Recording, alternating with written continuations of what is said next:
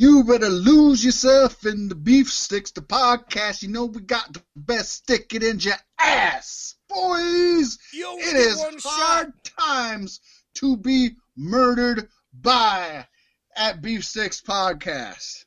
Yes, indeed it is. It is the eve post the release of Eminem's surprising 11th studio album. 11 studio albums. And the best thing he's still done is Infinite. Oh, that's harsh. I love Eminem, don't get me wrong. I I, I Marshall Mathers LP is a five mic album.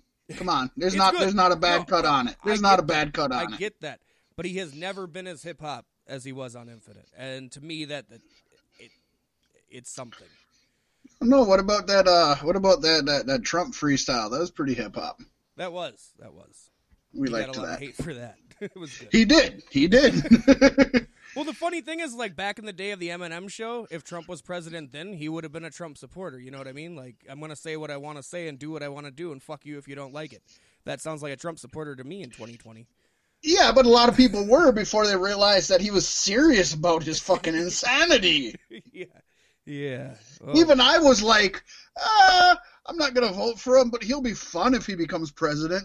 Whoa! Shit, was I wrong? yeah. I, I definitely remember saying something along the lines of, "At least the next year, eight years won't be boring." I wasn't proven wrong. You weren't wrong, but you Sometimes I didn't. wish it would slow down. Yeah, just a bit, just a Colbert bit. can't keep up. But uh, enough about the uh. We're talking about the QUA Latees, baby. Yes, that's right. Qualities T-shirt company of Willmar, Minnesota, owned and operated by my good friend, that dude Saint, and he wants to put a shirt on you. Bringing you the finest in custom qualities, custom tees, sublimation, with features from Heat Vinyl, Heat Viner, huh? Heat Viner. Finer. Yes, Heat Viner. That's my new rap name. Nothing's finer than Heat Viner. Heat transfer vinyl and decals, special gifts, shirts for any occasion. You got a sports team? He's got you covered. You got a band? He's got you covered. You got nipples? He'll cover them up too. It's, it's up to you. But you got to get on down to Qualities. Let him know that Paisley sent you. He'll take care of you real nice. As will my friend Corey Matthews at Monster Wear Clothing bringing you all the best, finest graphics work and quality merchandising for all your small runner bulk orders on decals, stickers, t-shirts, hoodies, hats, glassware, jerseys, and many, many other types and styles of fabrics, Fat Mac. Along with custom graphics and logo design services offered, Monster Wear Clothing has got your back. Wear Qualities has got your front. And together, it's a perfect team brought to you by Beef Sticks Podcast. And if you were to skip out on these two, it would be an utter sin. Yes, indeed. And speaking of sin, that kind of brings us to this week in pro wrestling history, Pasty. This week in Pro Wrestling History! Because WCW presented their Sin pay per view on January 14th, 2001. The show was originally intended to be the first pay per view of a brand new era, Pasty. This would have been the Fusient Media Ventures era. That was the company working through Eric Bischoff that had agreed in principle to buy WCW on January 11th when Turner was trying to get rid of it.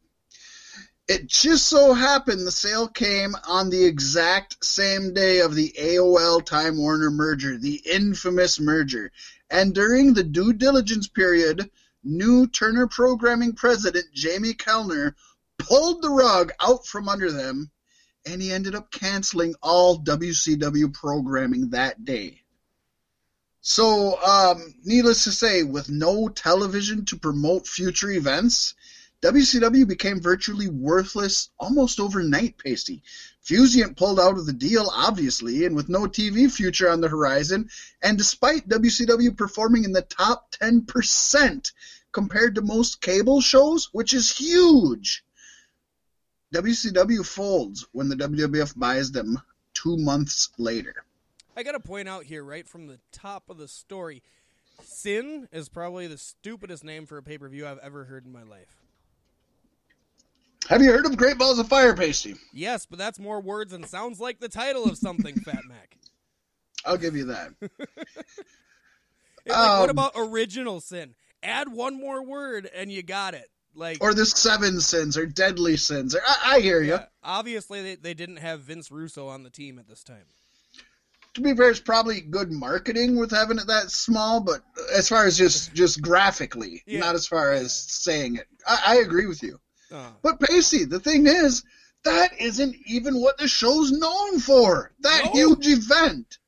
No, that distinction goes to Sid Vicious, who snapped his leg in two places after the big man went off the second rope for a big boot. oh, yeah. I've seen the shit out of that many Oh. times. It hurts every time I watch it. Every time I watch it, it hurts.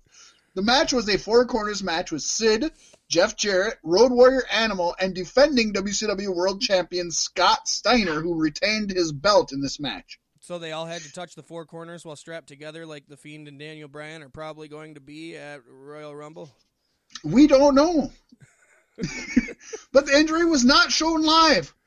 Whew! Thank heavens. We never have to actually visually see it. It wasn't shown live on the pay per view, Pasty. Oh. because they had cut to a segment where the mystery man animal entered the bout.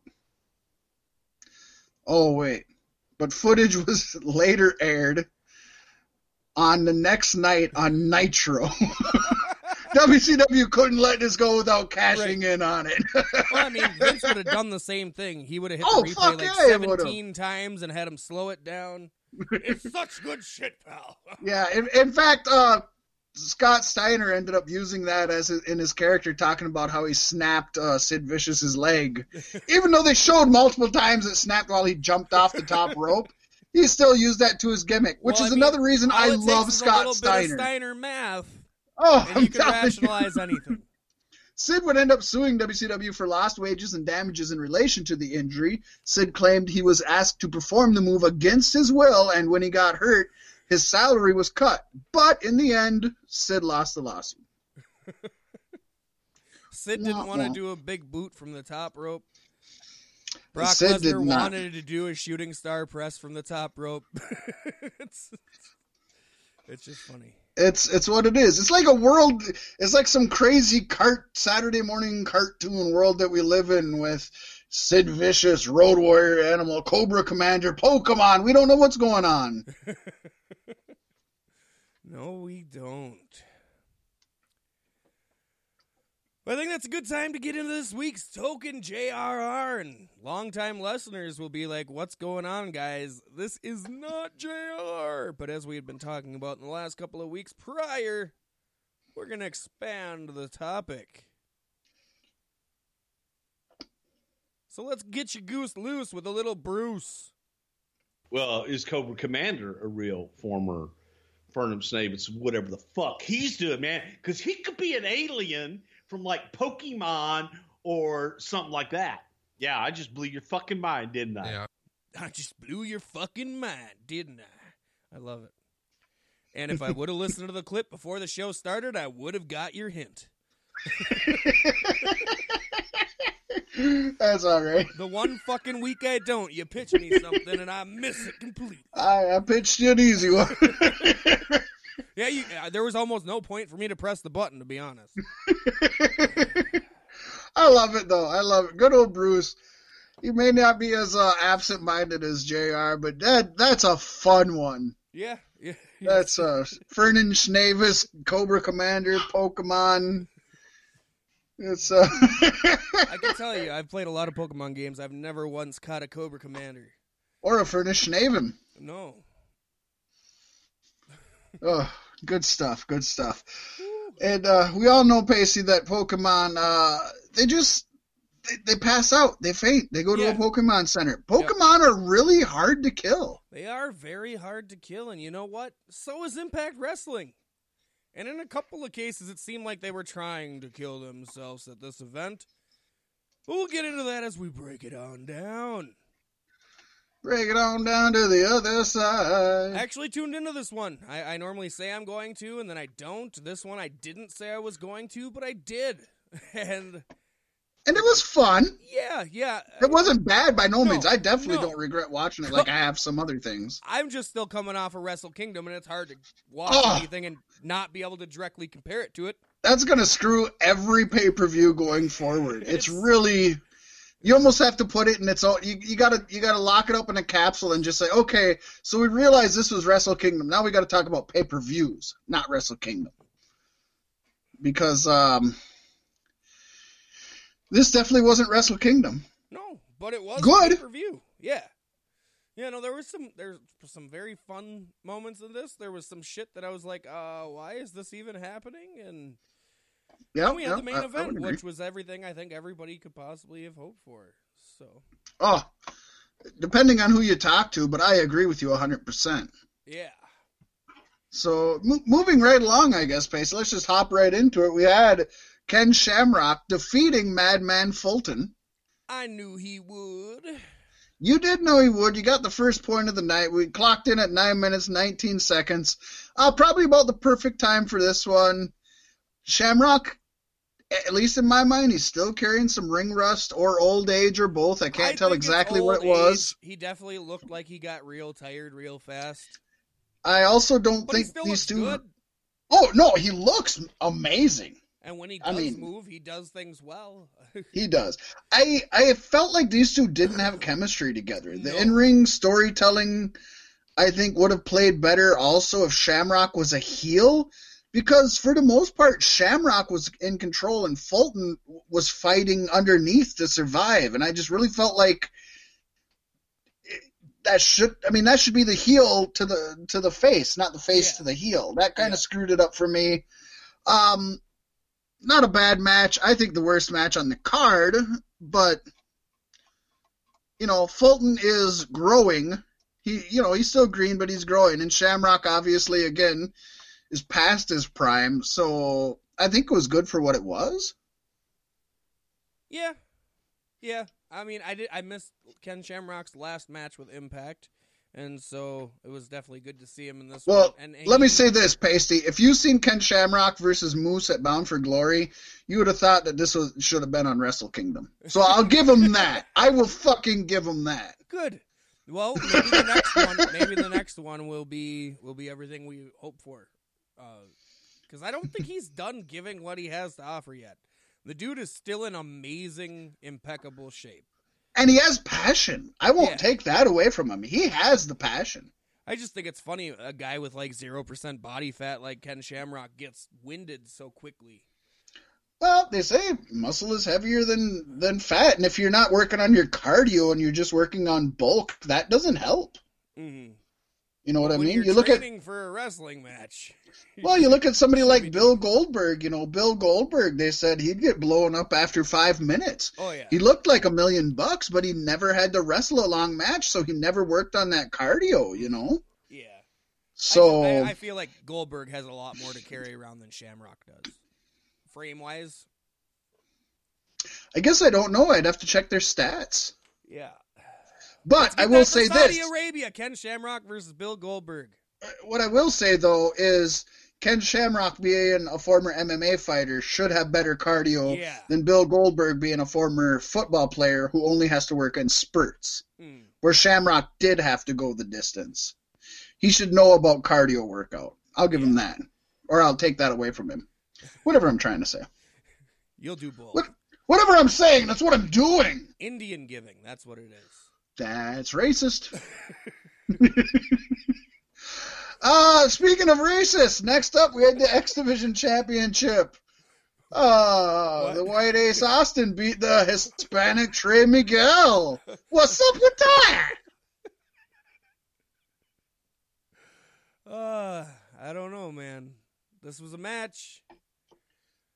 Trying to remember any highlighted spots. I didn't write anything down. Uh, th- this was a good match. I thought um, came in at 13 minutes, and again, uh, well, not again. I think this one could have been less. I think if you would have knocked this one at just about 10 minutes, like the Shamrock Fulton one, it would have been better. I usually say cruiserweight at X Division Oh, give them okay. longer, but Miguel of the Little Rascals. It's all coming back to me now. Yeah. oh no. my gosh, there you Ace go. Austin totally should have made out with Trey's mom after he beat him. That's where I thought it was going, and that would have been amazing work. He was then, like- he was working her over. And then like next week on Impact, he's in bed with her, like on the Titantron, like, "Hey, I got your mom here. She wanted to say something from you," and she comes up from giving him a blowjob. She got stuff on her face.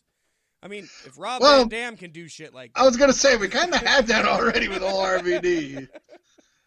Uh, the thing that really bothered me with this one is that Trey Miguel did not sell the knee, and that really hurt this match. Austin Yeah. spent so much time and effort working over that part of the body, and Miguel did nothing with it. I, I, chalk it up to inexperience, is basically all I can say. But as opposed to the last match, what I will say is I think the in ring chemistry was actually there with these Yeah. two, and that was really clear. I didn't expect a lot out of Miguel being part of a tag team, and he doesn't really stand on his own often. A three man team. Oh, there you go. And, he he definitely impressed me here as a singles star. Other than I guess, like you said, with the knee, but uh, he he he did well on his own. He, he did, and I think Ace Austin, I think is could easily be um the face of the X division going forward in Impact Wrestling. He's only twenty three, Pasty. Yeah. He's only twenty three. He's got a long ways to go. oh yeah, he's got a great look. He's got the perfect cocky attitude you need. I think he. I mean, barring Sami Callihan, could be Impact's top heel going forward. Uh, maybe, maybe. I definitely keep him in the X division at least for now, and see where it goes. But yeah, definitely I could see that too. Yeah. It's something to shoot for. Mm-hmm. Yep. No, I I um was fairly new to both of these guys. I think I've only seen one or two Little Rascals matches, and I don't keep calling them the little rascals. I do. I do. And I I- don't I think like I've seen that. any Ace Austin match. One thing I will say is I think I think Xavier Desmond Xavier is the standout in the Rascals, and so I feel like he maybe would have done a better job in this position. Mhm. And I don't know if they're saving him for something or if something was going on, or I, I don't know why he, he isn't on this pay per view. Why, why Trey Miguel's the only rascal on this pay per view, but uh, Desmond Xavier, I definitely see going going places. I wouldn't mind this being a jumping point for Austin and um, Desmond Xavier going Yeah. forward. Because Trey Austin- Miguel's good. I just think Xavier has not only a little better skill, but definitely has that charisma. He can carry them. Yeah. Ace Austin needs to put together a rival faction for the Rascals and call them Hover Round.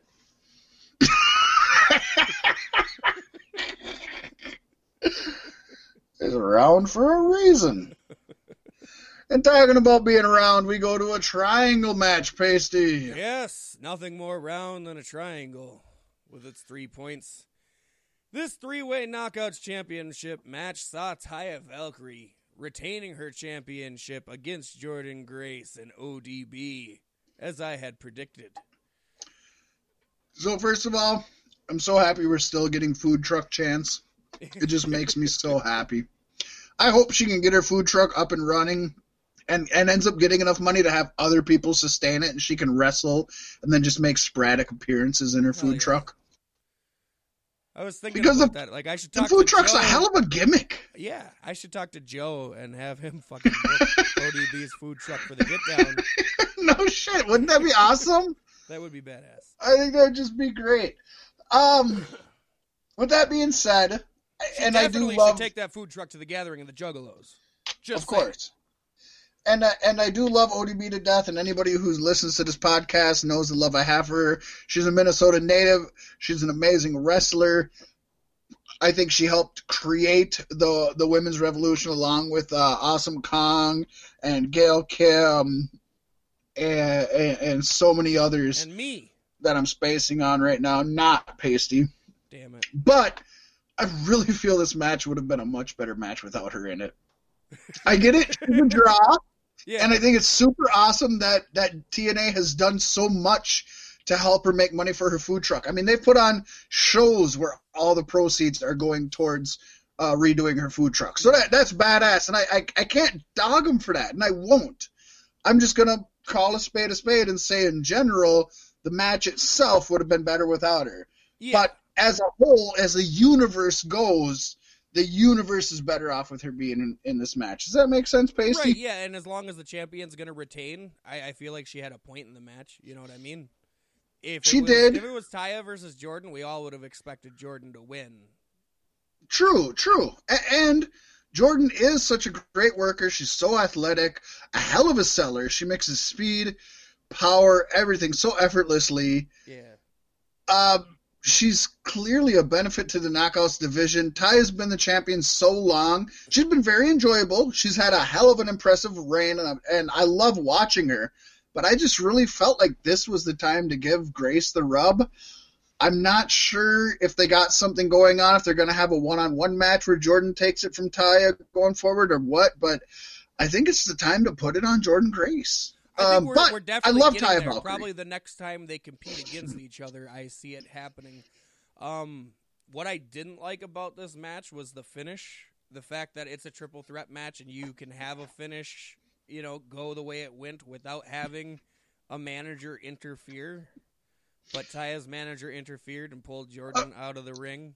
Agreed. Um, I'm I'm still just not a fan of Johnny Bravo. No. I'm just I would love to get rid of Johnny Bravo altogether. I love the cartoon Johnny Bravo. I'm Yeah. not a big fan of the manager Johnny Bravo. I would have Two different entities. it would have been starring The Rock, but it never happened. So. Yeah, that doesn't happen. um, but yeah, I, I I agree. I agree with you. That is that is a very WWE ending. Uh-huh. Actually, uh, almost And a then- WCW and ending because it WCW no. you put that victory on a man. You know what I mean? And these are three ultra powerful women in any any women's division in any promotion. Well, I not mean? only that, Johnny Bravo, who basically got the win for Taya, wouldn't stand a chance against any of these three women yeah, at all. This is the fucking uh, the James Ellsworth of TNA. Get him the fuck out of here. yeah, yeah. We don't need Johnny And Bravo. I'm not Bravo a Johnny been Bravo with. Vel- with been with Taya anyway? Ah, good six months or more. Ever since she left Johnny Impact. She left him. Well, yeah, uh, you know, storyline, Oh, I didn't catch that. not real life. No, but the last I saw, they were still together in storyline or whatever. No, it's been about six months or so since she's had uh, Johnny Bravo. That's her new Johnny. It's her new Johnny. Uh, but overall, I think this was a it was a decent match. The finish wasn't that great. Uh, is what it is. Then we had Brian Cage versus Rob Van Dam, and that ended. Oh wait, no, we didn't have that. We have my number one biggest complaint about the whole night, which was the promo by Rob Van Dam, in which he seemingly just smoked three pounds of weed. No way.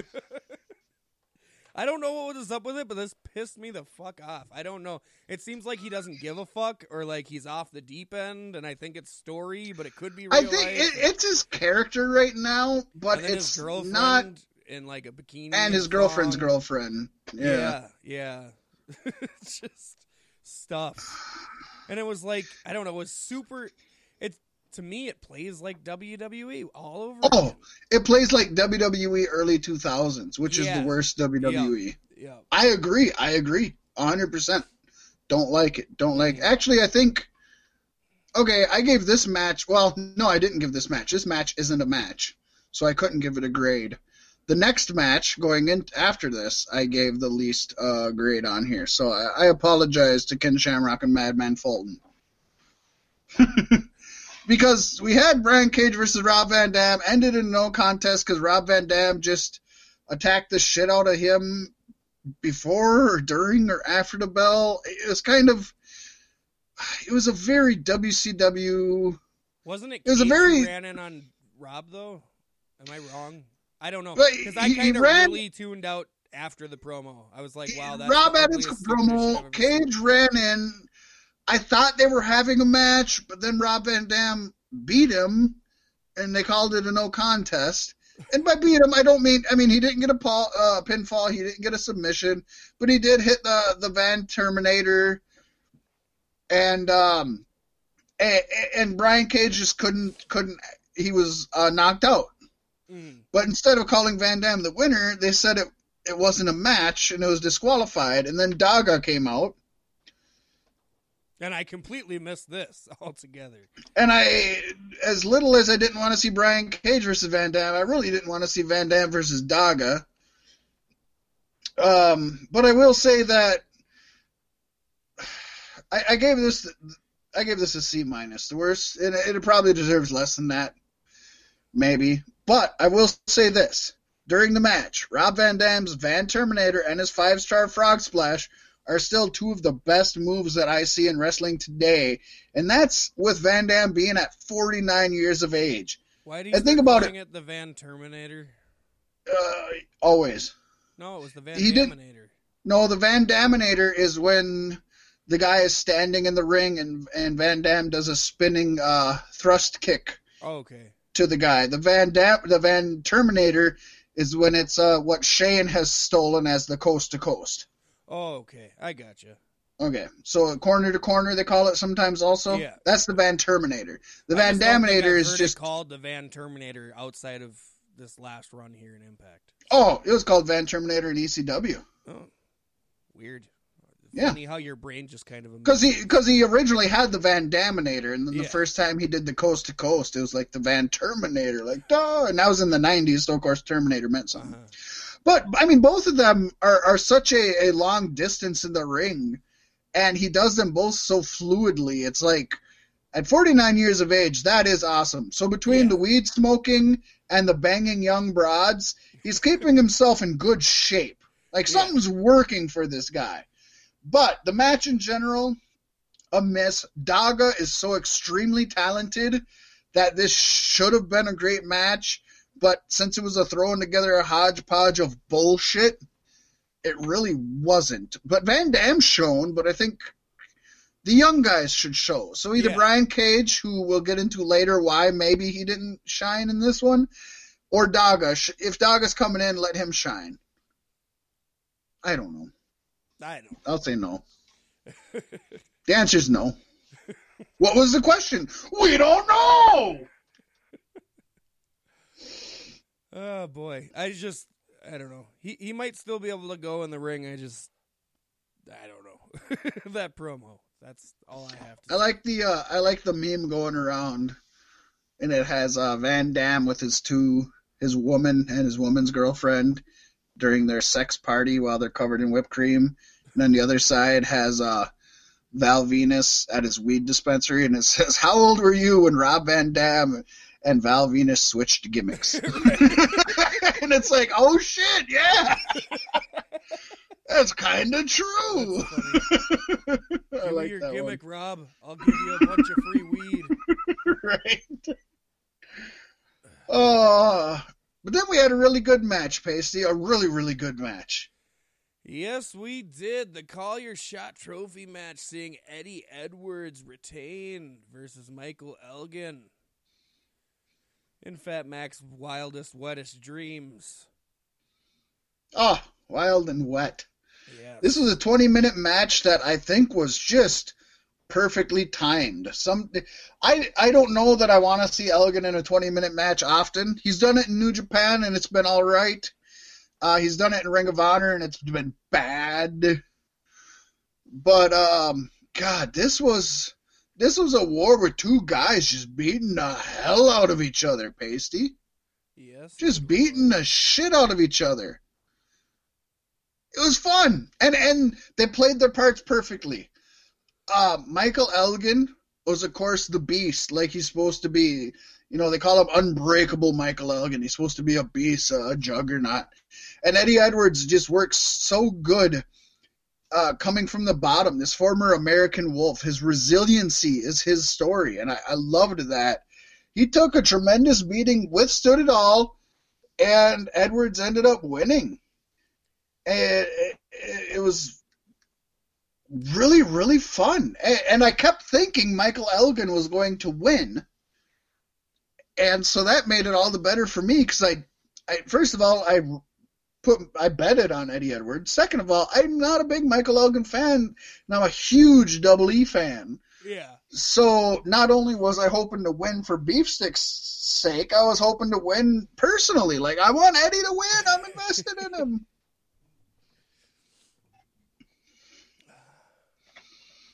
Yep, and he did. So hopefully in the future we'll get to see that match we talked about last week that I can't really talk about yet because we haven't talked about the main event. No, but I, I can't wait to see that match. That's Yeah. going to be one of the best, I hope. Oh, I think so. Then we had Moose defeating Rhino in the Zootopia match of everyone's wettest dreams, and it it was an ODQ match, and there was tables. Yeah, I mean, it was a good old fashioned weapon filled brawl. Not really much more than that. I, I don't know that it needed to be much more than that. It was a pretty much down the middle match. You know what I mean? Yeah, it's what you would expect when you get Moose and Rhino in a no disqualification match. You know? If you if you just sat in your mind and said, "What happened if you put a moose from the, the forests of Minnesota with a rhino from the deserts of Africa into a wrestling ring?" You'd say, "Oh, probably this match They both eat a bunch of grass and ignore each other. Or that." But I was thinking more of the lines of a lot of a lot of hitting, but very little storytelling. yeah, yeah. which it was, and it, it was enjoyable for that. It's it's a match you could go back and watch on its own, just like for 13 minutes of hard hitting action. But with that being said, there's a million better 13 minutes of hard hitting action than this, so it is what it is. Uh, I enjoyed this it is what it the is. RVD stuff, but like I said, I stopped. Oh, yeah. pretty much after the promo. So, uh, so then we had the handicap for the tag team championships match. Why was it a handicap match, Pasty? Rich Swann has been injured. Legly injured, I do believe. Lagley! He was legally injured after trying to do, uh, do a big boot off the top rope, but he broke his leg in two places. Oh my gosh! No, that's not what happened. oh no, that's not what happened. Uh, see and, and the build up to this was I don't know. I, kept feeling like Willie Mack was gonna have somebody else to come out and support him, but he And it didn't. didn't happen. No. They did sell it that way. I, I think this works. I think I think initially, and maybe I'm just saying this because both you and I thought that Willie Mack and Rich Swann were going to win, but I think initially Willie Mack and Rich Swann were supposed to win, and I think they still want Willie and Rich to win it. So they thought if we can't have them both, let's not have Mac win it with somebody else. Let's let the North retra- retain it and bring this matchup later on and let them win it. That I honestly think that's what happened. Yeah, that that seems logical in this situation.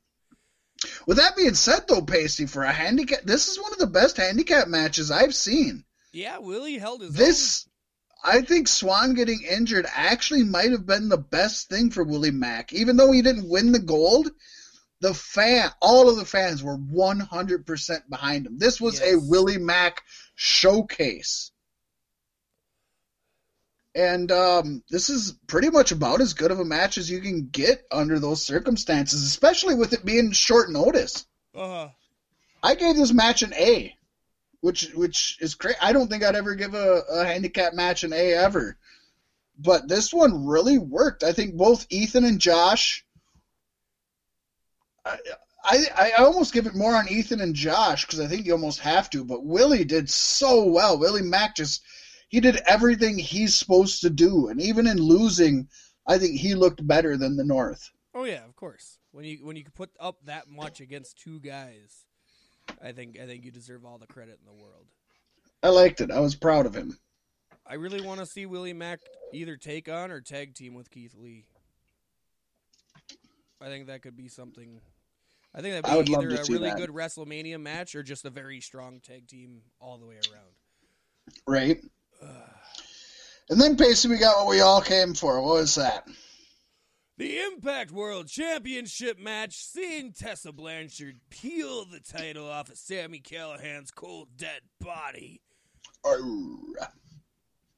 Part of me thought she wasn't going to win it because it's all in her hometown and her family's all at ringside. And as soon as family's announced at ringside, I'm usually like, goodbye. You know what made this match even better for me, Pasty? Hmm. Was because I I stayed as much away from social media and stuff as I could. Oh, there was no But I- avoiding the news though.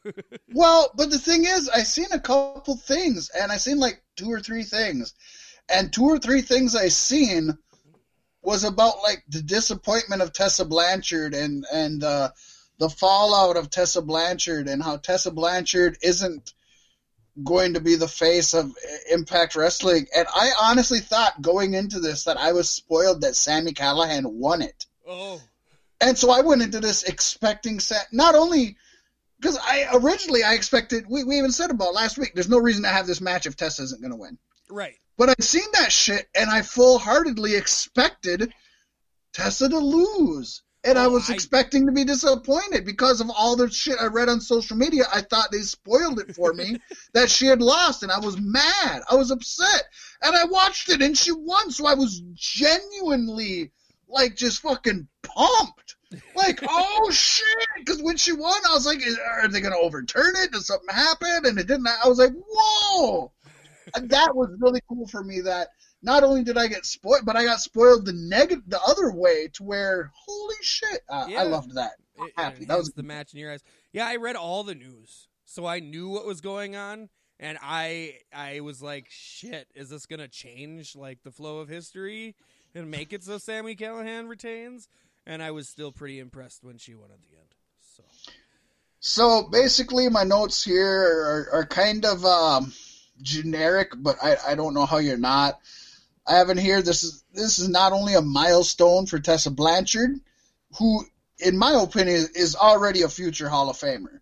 It might not be WWE Hall of Fame, but she's definitely getting cauliflower uh, cauliflower alley. She's definitely getting uh, PWI. She's definitely getting um, um, Wrestling Observer. Like she's getting in Hall of Fames, Yeah. legitimate Hall of Fames that aren't just Vince McMahon's handpicked ones. Uh, But this was also a statement for Impact Wrestling, which identified a young up and coming star and wanted to push that as the future of their company, despite gender. Yep. And booked her in a spot that no other woman has ever had in a major wrestling promotion, the top position. That's never happened. Chyna has been in the Royal Rumble and been an Intercontinental Champion. Beth Phoenix has been in the Royal Rumble. Um, uh, Amazing Kong has been in the Royal Rumble under whatever her name was, I forget.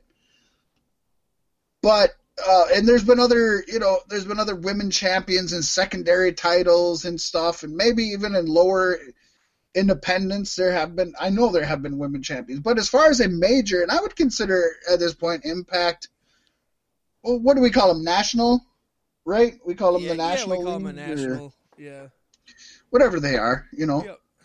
I'd say I, I definitely That's put huge. them in the top five promotions. And that's So- never happened. Yeah. It never happened in WCW, never happened in NWA, never happened in WWE, WWF, never happened in Ring of Honor, never happened in New Japan, never happened in. I mean, like, you can call AEW now, although you wouldn't expect it to. They've only had one champion, but Yeah. still, like, there's never been a major company that has had a woman as their flag bearer champion. So you gotta give Impact kudos for finding somebody who is deserving of it and not taking it away just because she has tits and a vagina. Yep. And huge props to her also for for the speech she gave after her her her victory, in which she kind of um Heartfelt. yeah, and she kind of acknowledged and addressed the scandal right there on the spot, Yep. kind of alleviate things. And of course, the scandal we're talking about, we're trying to talk about very loosely because we're about to get into it in the Savage Sentinel. a little bit. A A, little bit. A- a- just a short little a short little blip. yeah, it's definitely not ninety percent of our episode, that's for sure. Uh, but this was a good match. Sami did what Sami should have done, and that was take her to the limits and beat the shit out of her the whole time. Oh, treated her like a man. Yes. One hundred percent he treated her like a man. Yep. Said something about how he was going to treat her as an equal and she was going to get her head smashed in. and Yeah. and he definitely tried. It was this this is like I said everything you could have hoped for for this match coming to fruition. 23 minutes 49 seconds. I think I think that's perfectly timed too. I wouldn't want to give it any less, and I don't know if I would have wanted to give it any more. You know, I mean, yeah, I, I could have dealt with it being 25. I could maybe have dealt with it being 30. We don't know what they had to have. Mm. But I, I agree. I don't want it much less. And as great as it was, I mean, I gave it an A plus grade. So who knows? Going to, uh, 30 minutes might have dropped it down to an A minus even. Who knows? So I gave it an A plus. I agree with you. 20, 24 minutes, bam. They did everything they needed to do in that time. They told that story from start to finish. Yes, they did. And Fat Mac, that leaves us at a conundrum because the score as of the final match is Pasty four, Mac four. That's four and This four. is the second time this year we've had a fucking tie, Pasty. We're starting out rough. yeah It's on a the good second thing. pay per view of this year. I'm telling you, it's a good thing that we've uh, and I kind think last week we also said it's not going to come down to a tiebreaker, and it still did. It um, it kind of did. I'm just going to keep And- saying it every time, and then I'm going to try harder on the tiebreaker instead of just giving a random answer. I I will say you you gave me the call for the tiebreaker, so thank you. It was an easy call. I, I picked the obvious easy answer, Yep. and I got the tiebreaker. But I'm not too I'm not too short of a man to, you know, say na na na na na na. I got the win, fucker. Yes, you did. We're all tied up for the year, Um. Yeah, call your shot trophy gets used. No, it didn't. They didn't call it out. They didn't use it. Uh, zero nip nada. So it comes to a one to one. So not only have the first two pay per views of the year had ties in them, but we're tied with the first two pay per views of the year. This is great. This is what you want. This is how you want a pay per view to start out. As. It's a slobber knocker. Um. So with that being said, Pasty, uh, what do you call the best match of the evening? Oh, the main event for sure. Ah, you can't not say I mean, it. Rob Van Dam's no contest match, definitely. I it's up there. It's it's a contender. oh, so good. Yeah, this is another match that um is gonna get talked about for years to oh come. yeah, yeah. It definitely. Uh, it, This if match we have to- head and shoulders above the rest of the card. oh yeah, yeah, nonstop, and and will stand head and shoulders above so many matches going forward of, of pay per views and everything. I I want to say it here, folks, and let's hope like hell Fat Mac remembers. But if this doesn't end up getting an award on uh, our beefies, we're gonna make a specific award for this match because it deserves it deserves a beefy for what it is. Yes, we'll make. I don't know what it is. Top woman holding company's top championship Yeah. award. The best, the best Tessa Blanchard versus Sami Callihan match on Impact Hard to Kill. I, you know, who knows? but it deserves an award. We'll, make it an award. It deserves it. I think. Overall I think, I grade. think it, it's probably a shoe in to take most impactful. uh, yeah, yeah, it, it definitely could. It definitely could. I agree with you It's there. a little soon to say, but yeah. but still, um, overall grade, Pasty. I'm gonna give it an A minus. There were some really, there were some lows, but I think a lot of the highs made up for it. And with an A plus, uh, not only an A plus match at the end, but the significance of it, it it, it, brought me from. Uh, I yeah, I had to put it in the A category somewhere, and I think I could only justify an A minus. Where are you at? You know, that fucking Rob Van Dam promo. It just sticks in my brain as the the worst thing in wrestling. And a, a little, uh, uh, no, no, I can't even, I can't even pretend there. I can't even pretend there. but I'm giving it a B. Fuck it. I try to stay pretty close to your letter grade, but I'm I'm giving it a B. Well, I, I think that works because then that kind of makes the final grade a B plus, and I think that that some I, I'm okay with it being a B plus. Yes, I need a button for Stephanie McMahon saying you're a B plus superstar. Yes, Granted, this is the only situation I would ever use. yes. so, Pacey, this is not the last time we are going to talk about Tessa Blanchard. no, Um, you wanna? about talk about it as we Let get into this week's edition of the Savage Sentinel. I think I'll take the first portion of this, and then you take the second portion of this. I don't know. I don't want to do the second news story. Is all I'm saying. That's that's your Okay, so this that's week. okay. So why don't you? Why don't I do the first portion of this? You do the second portion, and I'll do the second news story. All right. All right. So folks, Let the white guy have a break for once. oh, for once. Folks, on Saturday so evening, marginalized. after a tweet was made by Tessa Blanchard, and this is uh, involving this exact match that we are heralding, Pasty and I, about women supporting each other, several female wrestlers, including Shauna, Renee Michelle, and Allysin Kane, Allysin Kay, I don't know why I said Kane, went on record to blast Bla- Such a Blanchard. silent, and I can't even see it. Yes. she, anyway, those women went on record to blast Blanchard's past conduct, notably her spitting on and calling La Rosa Negra a racial slur in 2017. She's probably just saying her last name. Man, I'm so glad that the white guy said that before I got to say it. Because I've thought it.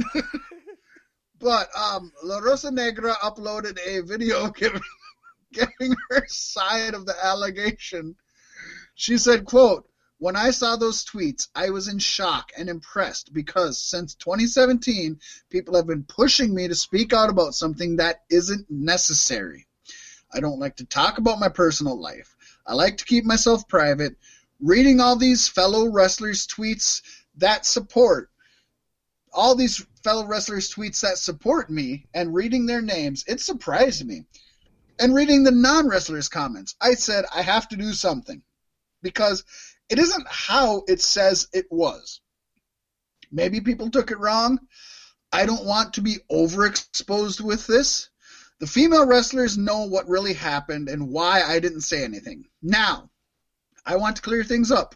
Working in the US and Japan, I didn't respect anybody. No female wrestlers, promoters, sponsors, or any fans. That's not me. People who know me know how I am. Everywhere I've worked, they can tell you how I behave. I don't like to talk mean about people. I was there supporting people that helped me or didn't. I don't expect to receive any apologies. It's not necessary. I erased what happened. I gave it to God. It saddens me that racism, envy, and bad things exist in sports. yes, only it will good always be there. should exist in sports. As adults, when something bad happens, we can resolve things by talking. There's always a solution. Mine was to forget what happened on that day in April of 2017 in oh, Japan. Oh, she should have said the date just to prove that she didn't. I think this was a good experience for me because now I know I have a lot of backup. It's impressive. I didn't know so many people knew about the situation until the Twitter thing. I feel fulfilled. I feel tickled. Nothing will dull everything that I have achieved alone. Now, that was La Rosa Negra's response to what these women have brought up. Pasty, you want to let us know what Tessa uh, had to retort? Of course, Tessa Blanchard posted a statement on Twitter about the recent controversy surrounding her past behavior. Over the last week, I have been accused of calling a fellow wrestler a racial slur. To read this allegation has been personally upsetting. To be clear, I absolutely did not use that word. That word is not in my vocabulary, and that word is not in my heart. So what you gonna do, brother? Racism is not in my heart. Yet I know many people have to deal with racism in a way I will never have to. Racism is an awful part of American history, and it is equally awful that it's still part of our society today. While I did not do what was claimed, I stand ready to use my platform to support the fight against racism however I can. And once again, uh, post her main event match at Hard to Kill, she had a speech in which she she had said, "I'm not a good, I'm not a perfect person. I, I do, I've done things I do regret, and, and I'm not that person anymore." And then some other things, along with Right. an inspiring speech about how she's the new Impact champion, and anybody who's got a problem with that has to step up. But uh, I mean, to me, for her to acknowledge it right afterwards, especially when Impact so easily could have said, "Oh, you're not winning it now." Right. That was That's big. big. Yeah. Yeah. Yeah. And I will say, um, either she's got a great PR person, um, she spent a lot of time thinking of this, or she really feels this way. I don't know, but I love the the fact that something you rarely ever hear in these uh, fake apologies. Um, something that stood out to me as somebody of color, something that stood out to me was, uh, let me think. Here it is. She said, uh, racism is not in my heart, yet I know many people have to deal with racism in a way I will never have to. You Yep. rarely hear that. A lot of times they try to almost make you feel like they are being attacked, Uh huh. even though, no offense to, to, to anybody, no Caucasian person understands it. They, they might understand other issues that happen to them, a hundred percent. I had a, I, I had a discussion with a family member of mine who's Caucasian who was talking about white privilege, and I had a discussion about how nobody's saying that your life's easy, but there there are issues you will never have to deal with ever, ever, ever, ever in your life. Yeah. And um, it's cool she said that. She also um, there's something else that she said that I was really I, I, I thought was awesome. But another thing that I want to point out, which is related to this but not directly related, but I was talking to at, at work with a coworker of mine, is that um, Pacey. I, I seen a thing that's going around here, and maybe you have seen it, maybe other people have seen it. The first black student to ever be allowed into a white school. And I forget her name, and um, actually, I'm going to look it up because she deserves recognition.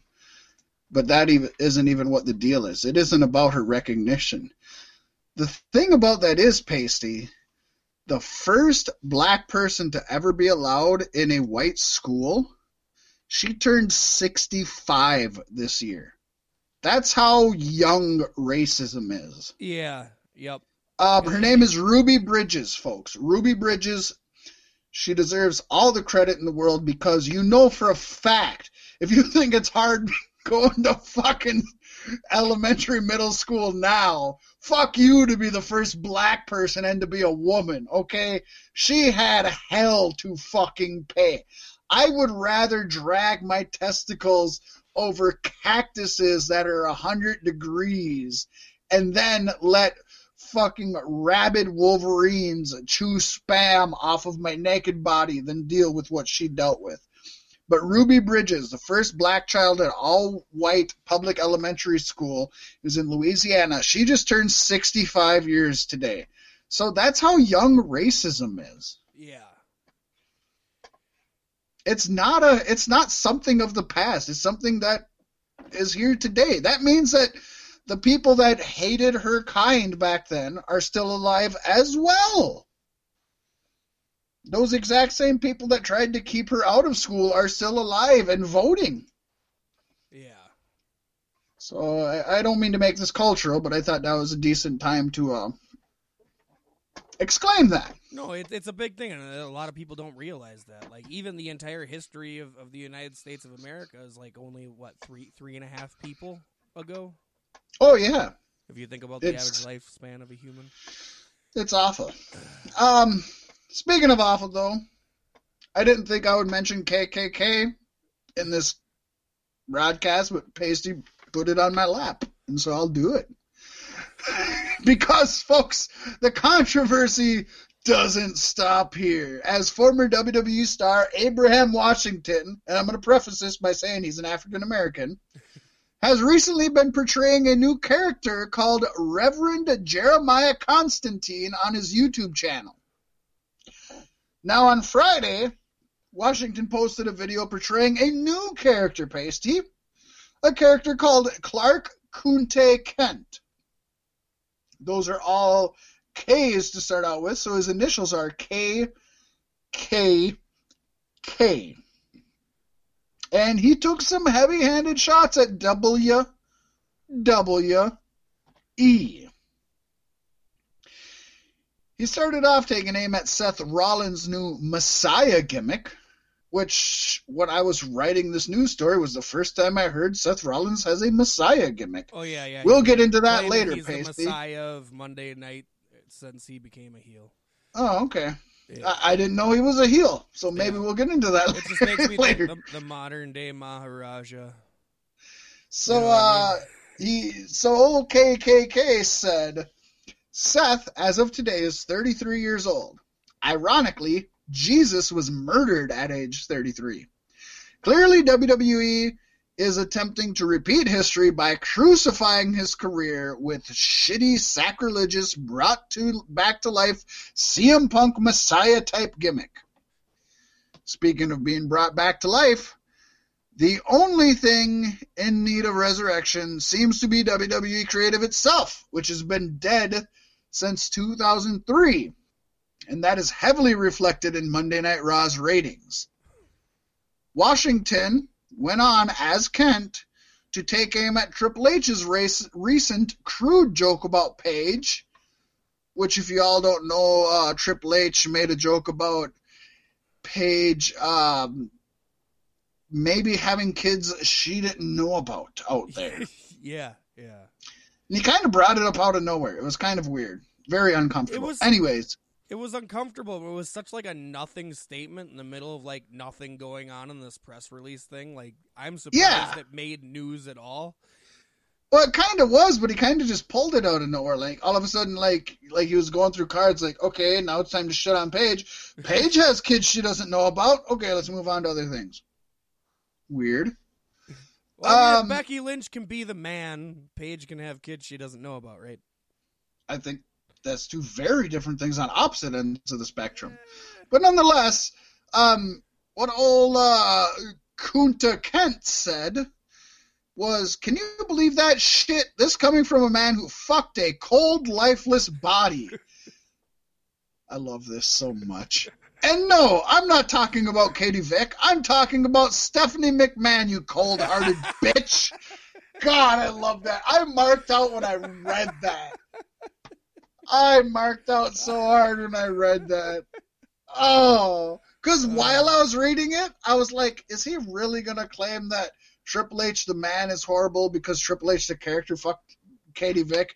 And then he corrected me while I'm reading it. Said, no, I'm talking about that cold heart. Okay. Uh, I love it. Um, wow. It, th- this isn't newsworthy other than the fact that it's so vulgar and so out there. Um, I, Abraham Washington was never a big star. Yeah, I'm sitting here trying to rack my mind as to wh- when Um, when was he in? WWE? look him up. I don't know. Abraham Washington. Here comes a bunch of shit about the presidents. I know, right? Abraham Washington was in WWE from 2009 to 2012. So at the time, I wasn't watching.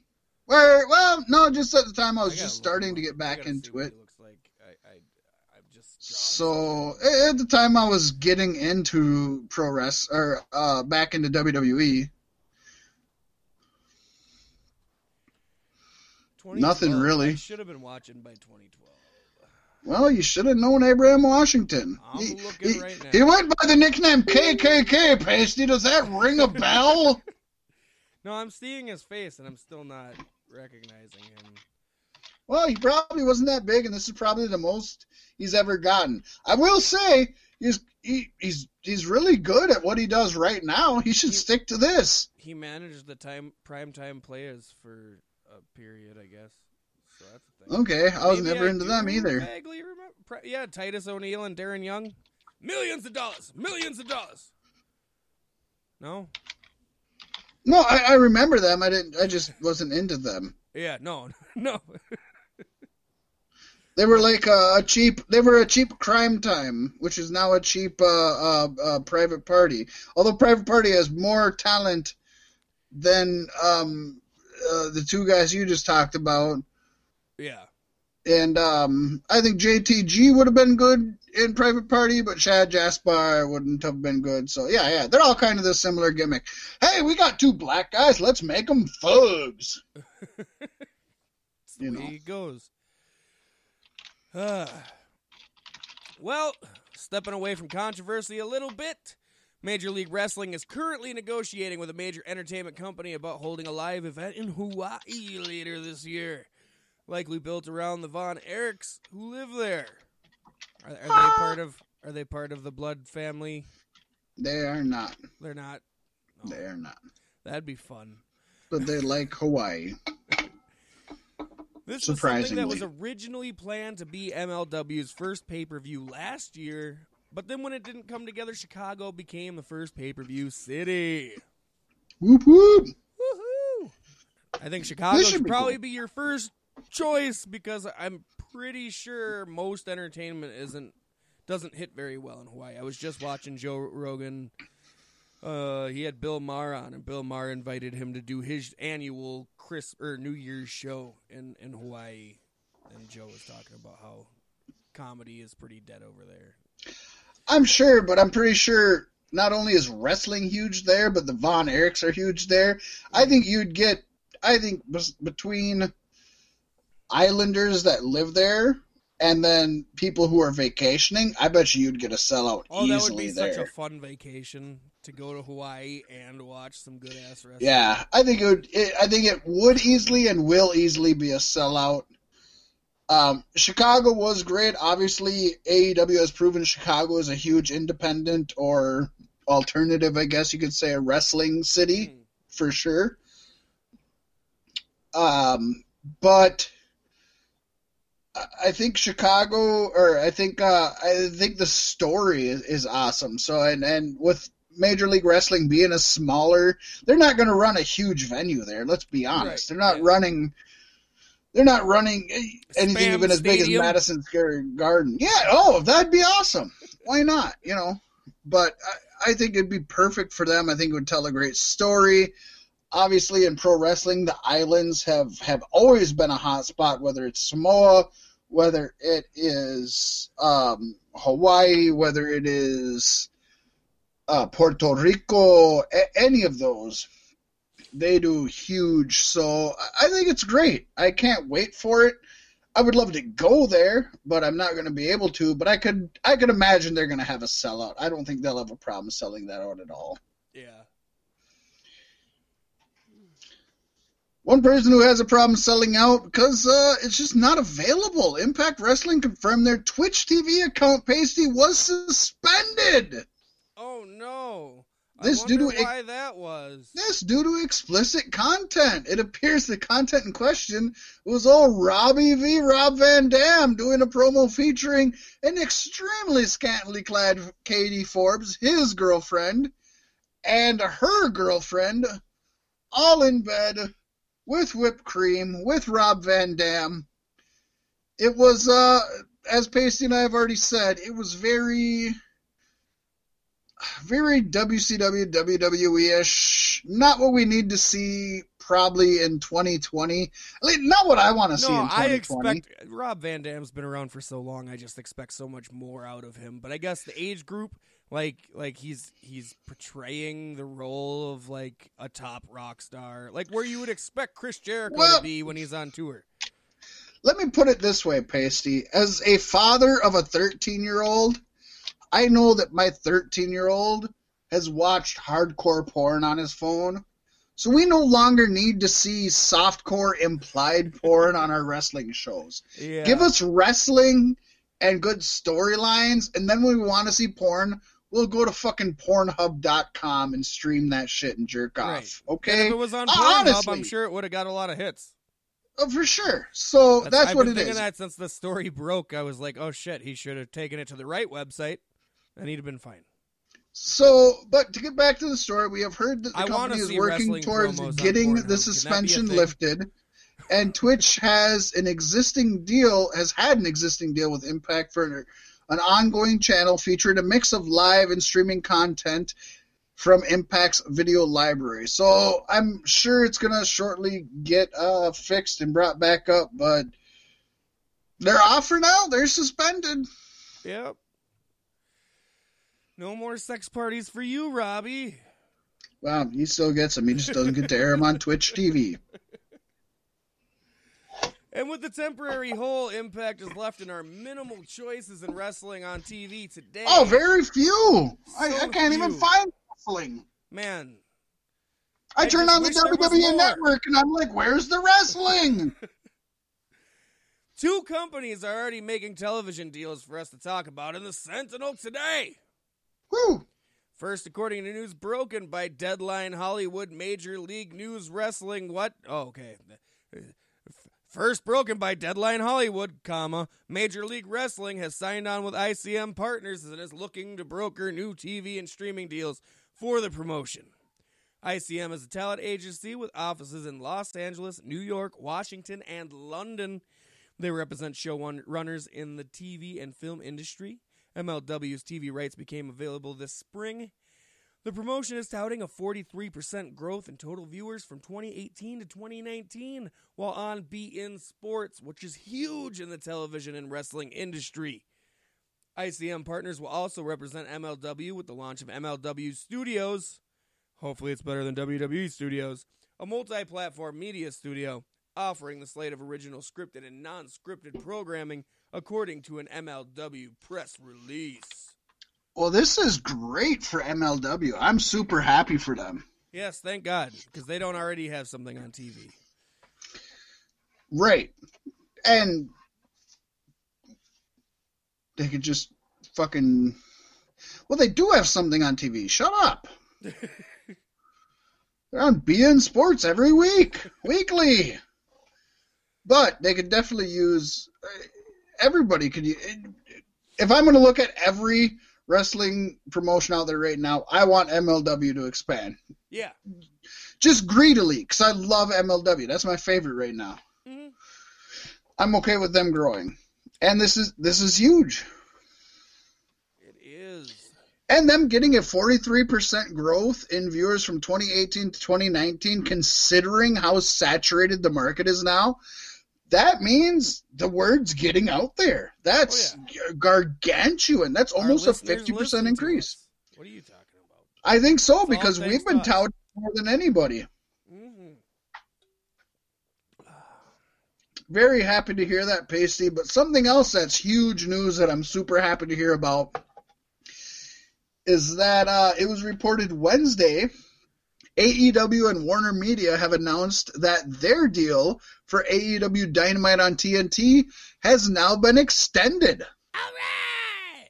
The new deal is for four years and $175 million. That is just under $45 million per year.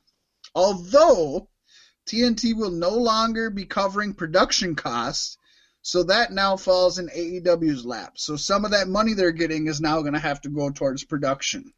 Still, quite, quite, quite a good leap. Uh, by all estimations, they're going to be profitable next year. For a company to be profitable in their second year, especially a company as huge as this, that is very seldom heard of. That's Yes. huge. Yes.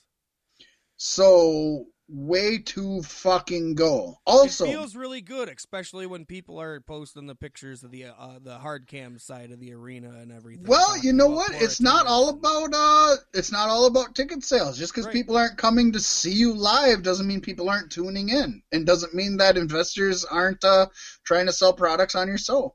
Also, TNT has the first option for renewal in 2024, which means that AEW can't go and shop around to other companies to try to boost up TNT's um, price. If TNT wants to renew them next year, AEW has to take that offer. So, Well, I can't see what uh, any other broadcasting network you'd want to go to that hasn't already been tainted by WWE. You know what I Right. mean? It was also announced that two sides have agreed on a new AEW series Pacey to premiere at a later date.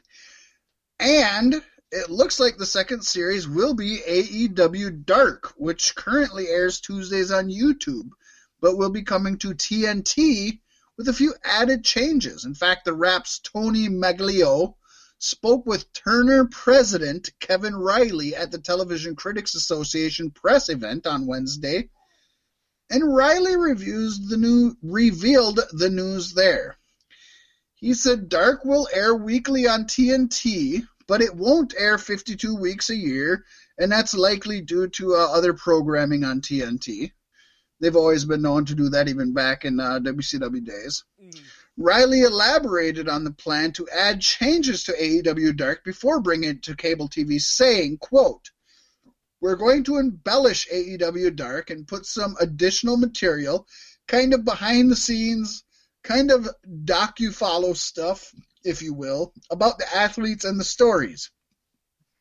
Reilly later told Variety that the new and improved AEW Dark will not air on Monday nights against WWE Raw, saying, We just figured let's bring it onto the network and make it a place where you truly plant up where you truly plant up and coming talent. I think we'll start doing more packages there and filming some behind the scenes stuff. Not for the matches that night, but with other talent to plant stories and grow things that could eventually become another show in and of itself. Now, here's where it gets kind of weird, Pasty, because this came from a Turner official, but old crazy Uncle Dave Meltzer states Meltzer. a different opinion, saying Meltzer. In the Wrestling Observer newsletter the new show will not replace AEW Dark. He says, quote, when the new show launches, launches, the Wednesday tapings would expand and also include matches taped for the streaming show Dark, which would not be going away. This means there will be about four hours a week for the product being taped. While TNT is likely the home for this new show, if Dave Meltzer is correct, it's not guaranteed, and it could end up on another Warner Media station. Man, if it wound up on CW, that could be so big for AEW as a whole. Now, CW is a shitty channel, and I won't watch it under any circumstance. But that's basic TV that's accessible to everyone. Right, that's true. Now, also of note, the new show is unable to run on either Sundays or Mondays, so it couldn't go up against Raw or pay per views due funny. to the agreements in place between the Khan family and the NFL. Because, as the owners of the Jacksonville Jaguars, they are prohibited from airing programming on a day and time that coincides with the NFL football. That's totally fine. I don't. Why would Dark want to take on Raw in the first place? That's what I don't understand. Like, why is this keep coming up in every paragraph of this? Well, thing? it's just because that's. I mean, it, it got brought up with TNA. It, it's get brought up with everybody. Right now, and honestly, if you wanted to go head to head against WWE, you're going head to head on Friday. Right yeah, exactly. Now. SmackDown is the easier target at the moment. But um, but I think Dark Tuesdays is already a perfect spot for it. It gets you warmed up and ready for the for the show the following day, and I enjoy that. I just hope that if it is dark and it does go to TV, they still bring it to YouTube because I think that was huge for AEW and and a lot of people watch it. That's that's what I was saying. I was talking to a, a um, coworker today, and I was like, if you want to keep watching uh, Dark, you better catch up on it now because it's going to TNT pretty soon. And it's like, so so I don't know. I don't know.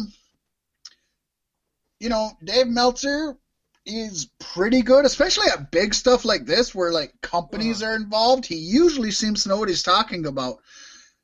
But the the confirmation of Dark being moved to TNT came from Reilly, who is a TNT official. Yeah. So it's like I'm putting all my eggs in the basket of Dark is going to TV. It's already a brand. It's our, it would just be so much easier to translate it. Yeah, but you'd almost have to completely rebrand it, wouldn't you? Because you don't want your Dark matches on a TV show. I don't know. I like it. I mean, well, I like, I like it. I'm just saying. called AEW Dark. Like that, it lets you know what you're watching. Whereas like WWE main event, like that ain't no fucking main event. I get that, but would you would you if you were flipping through channels as if you let's say you had cable or satellite and you were flipping through the channels, would you want to stop on AEW Dark matches that happened before and after the real show?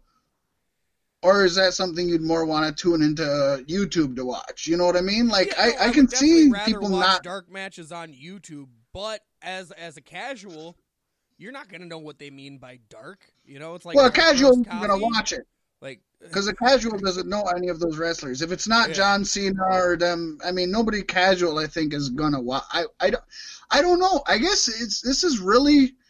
They're they're they're dropping a lot of uh, a lot of things we don't know the answers to. yeah, and this is all huge shit. Like I didn't expect It's for at least another year. Like what? It's huge. Why huge, is there yeah. more? Why is we don't need more? It's hard to be a professional doing this already. more. We don't need more. Oh, there's too much. But I'll take it Uh, because I hate myself that much. Well, and first of all, I'm so I'm happy that we live that we finally. I was scared for. There was a time where I was scared pro wrestling was going to die. So I'm happy that we live in an era where there's too much. Yeah, yeah. Too much is still better than than not enough or none, right? Yeah, yeah. It, it, it is the problem I would choose to have if I had my choice. Correct. When when I come home from the grocery store and I'm like, there's too much stuff in the freezer. I have to make steaks tonight. It's like, yeah, I wish there wasn't too much stuff in the freezer, but that's the best problem I could have. Right. Yeah. Yeah. Because I've had the problem where there was nothing in the freezer. Yeah. Yeah. And I didn't know thank what to God eat that night. WWE isn't the only thing to watch right now. For real. Because otherwise I wouldn't be watching anything probably. Or I would be watching WWE. I don't know. Uh, Um, either that or I'd be going. Or maybe I'd be coming. I don't know, Pacey. ah, well, why don't we do both at the same time? Oh, usually I like to come and then go, but you know, hey, if you can if you can pop them both off at one time, teach me, my friend. Teach All me. right. This is how you do it. Snap it to it. We like Montel Jordan. Yes. PW Insider has confirmed Marty Scurll signed a new deal with Ring of Honor. Scurll's contract had expired at the end of November 2019. The length of the contract is undisclosed, but was noted Ring of Honor offered Scurll WWE main roster money. With only being obligated to 40 dates per year, the most Wow. lucrative contract in nearly 20 year history of the promotion. Damn, they like Marty Scurll. Well, they like him more than that because it was also confirmed that he will be taking on a lead booking role and creative duties behind the scenes as well. Wow, that was fun. Hunter liked it. Delirious Johnston remains with the company in a creative capacity as the plan right now. My now. favorite hunter who is in a creative capacity of a pro wrestling show. Let me tell you. There's not enough H's there for me, man.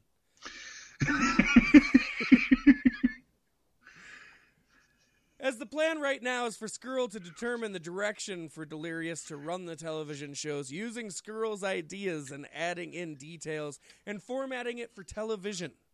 Delirious is said to be happy about the deal, as it takes a lot of pressure and anxiety away from his role since he has been on the Ring of Honor booking team since 2010 and head booker since 2012.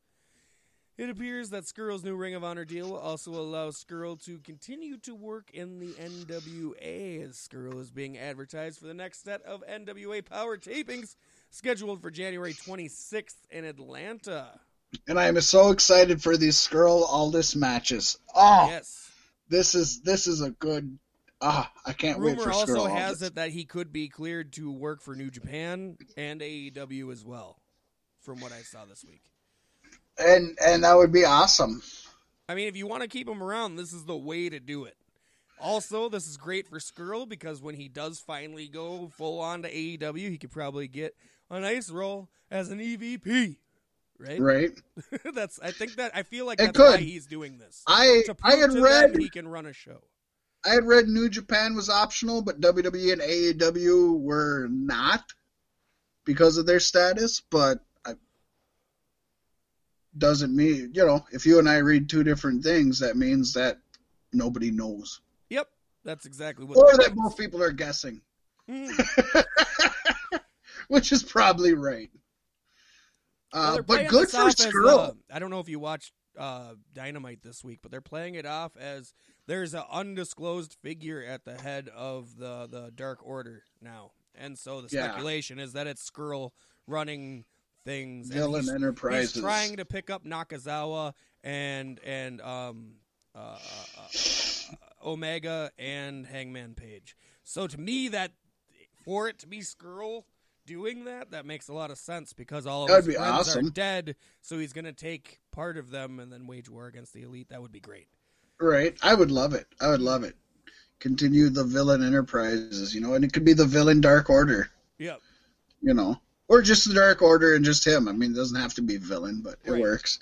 He's Um, the villain behind the Dark Order. I actually like that better than using the name villain again. But nonetheless, this is this is huge for Ring of Honor, who we have noted in the past couple of years has really dropped, and keeping Marty Scurll locked in, and especially you know giving him giving him behind the scenes creative duties can I would hope help. I don't know how he is as a creative personality. I know how he is personally as a creative personality. He he's just added so much to his character that he made his character. So that is amazing. Mhm. But the fact that they locked in a big name like Marty Scurll, he's not going anywhere. Obviously, they gave him um, duties behind the scenes, which hopefully helps. This is this is good for Ring of Honor. This is a good step in 2020 to moving back to where we want them to be. I think. Yeah, no, I, I agree. This is this is huge for him. This is big for Ring of Honor. I I, I I'm, I'm expecting to see Ring of Honor kind of get back on their feet in the next year. Um, And it's good for NWA to know that they're going to be able to continue using him because they're building themselves also. And Scurll is can only be a positive in any whether he's in Ring of Honor, whether he's in NWA, whether he's in AEW. He can only help whatever brand he's on. we uh we we don't have the fact that Scott Steiner uh, showed up on NWA this week in in the comings and goings. So I'm just gonna drop that right here. Well, he did. Did I? I didn't see it. I was scrolling. No, he did. I said Oh, he yeah, did. He he did. So that's there. we liked it. Uh, it was I mean, You know, if he- every time we anywhere, I, NWA is a good place for it. every time we see him, he he's showing that he's older than the last time we seen him. Yeah, yeah. But um, but god damn it, we love him on the mic. God damn, do we love him on the mic? Yes. With that being said, he's still better than a lot of other people in the ring. Yeah, I think so. And, and, and that, that chainmail headpiece really hides his age well. we like the chainmail. Yes. Just ask uh, old uh, old Maple Leaf muscle Petey Williams. And uh basically, after being with MLW since 2017 and becoming the company's first ever world middleweight champion, old Maxwell Jacob Friedman revealed on Twitter that his stay with Major League Wrestling, the company that made him a household name, has come to an end. But he claims the dynasty will continue on. While he has wrestled his final match for MLW, MJF will remain on TV for several months in the future, Pasty, as there has been content that has been pre-taped for quite a while. Well, that's the way you do it. Record six years of content. I mean, Tupac's still putting out albums. Come on. They'll have him wrestle as a hologram. Plus, though, he's local to MLW headquarters in New Rochelle, New York, so he can always come in if needed and shoot promos. Mhm. And in fact, his official deal doesn't expire until a few months from now. So at that point, he'll be exclusively locked in with AEW as part of a five year deal. So he's still technically under contract with them. They're just letting him leave now and then finish up the rest of his contract.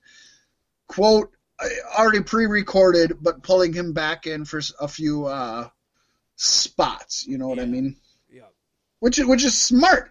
It's smart for them to do that rather than wait till he's no longer with them at all and then have seven months of him recorded in the ring and no backstage shit recorded. Yeah. So that's pretty smart of them. You don't see that a lot with wrestling companies, but that's kind of forward thinking of MLW. I give it up to Court Bauer for that. Yeah, that's good stuff. And you know, with with the way things are going with MJF and AEW right now, I totally understand his his urge to to lock himself down to one company.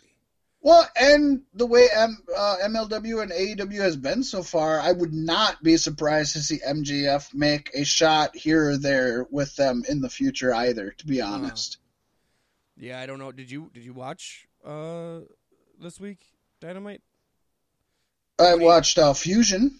Ah, Cody agreed to to MJF's terms, so he will not touch MJF before Revolution. He will face Wardlow in a cage match before Revolution, and I assume MJF that. gets to whip him with a belt in the ring.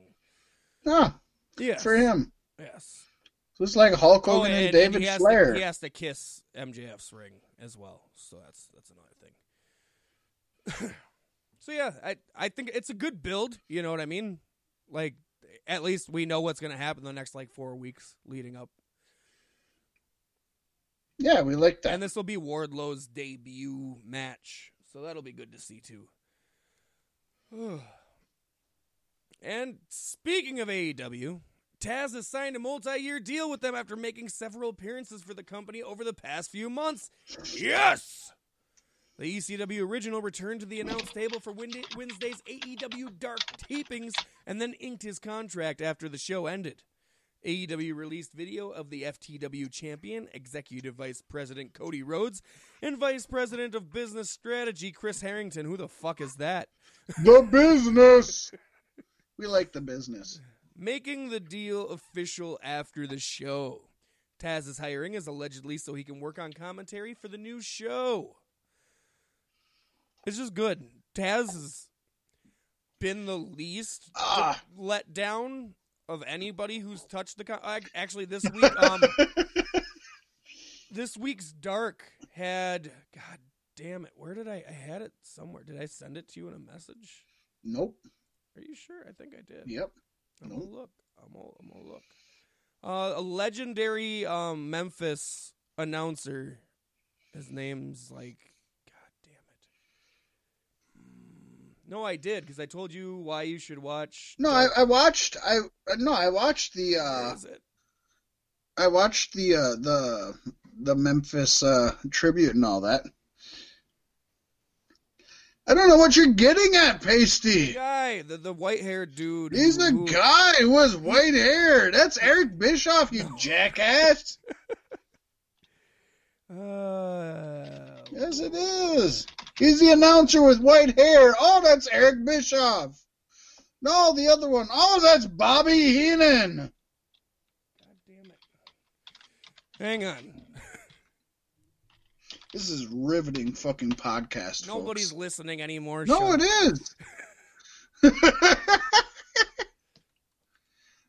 How about Dave Brown? You like There Dave you Brown? go. That's it. That's it. He's got a. oh my smooth voice.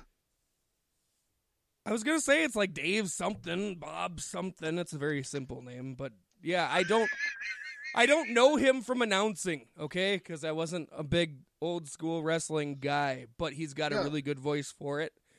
And if he decided to jump on ship too, I wouldn't wouldn't complain. We'd Although he's right old and probably wouldn't be able to be around for long.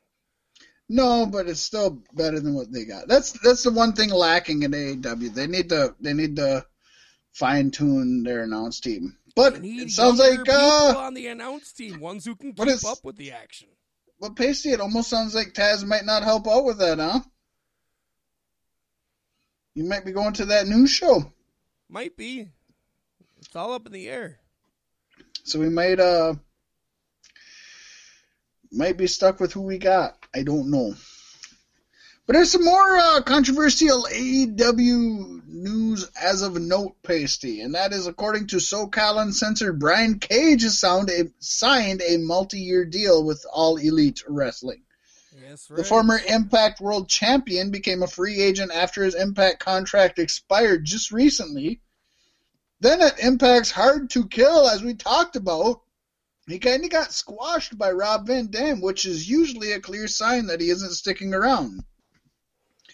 Now, in the past, Cage has wrestled for several promotions, such as AAA in Mexico, Lucha Underground in California, Pro Wrestling Noah in Japan, and Pro Wrestling Guerrilla on the East Coast of the United States. And that's been since his 2004 debut as well as wrestling in Impact, where he really got his name out there. We should note that Melissa Santos, though, who is Cage's shoot wife, denied reports on Twitter. She tweeted, quote, Really? How can you confirm something that isn't true? I'm his wife and I can confirm he has he hasn't signed on any dotted line. Because the line was solid. Later on she added, and when he finally signs somewhere, be it AEW, Impact, etc., we will let you know. People trying to get ahead of actual facts, not cool.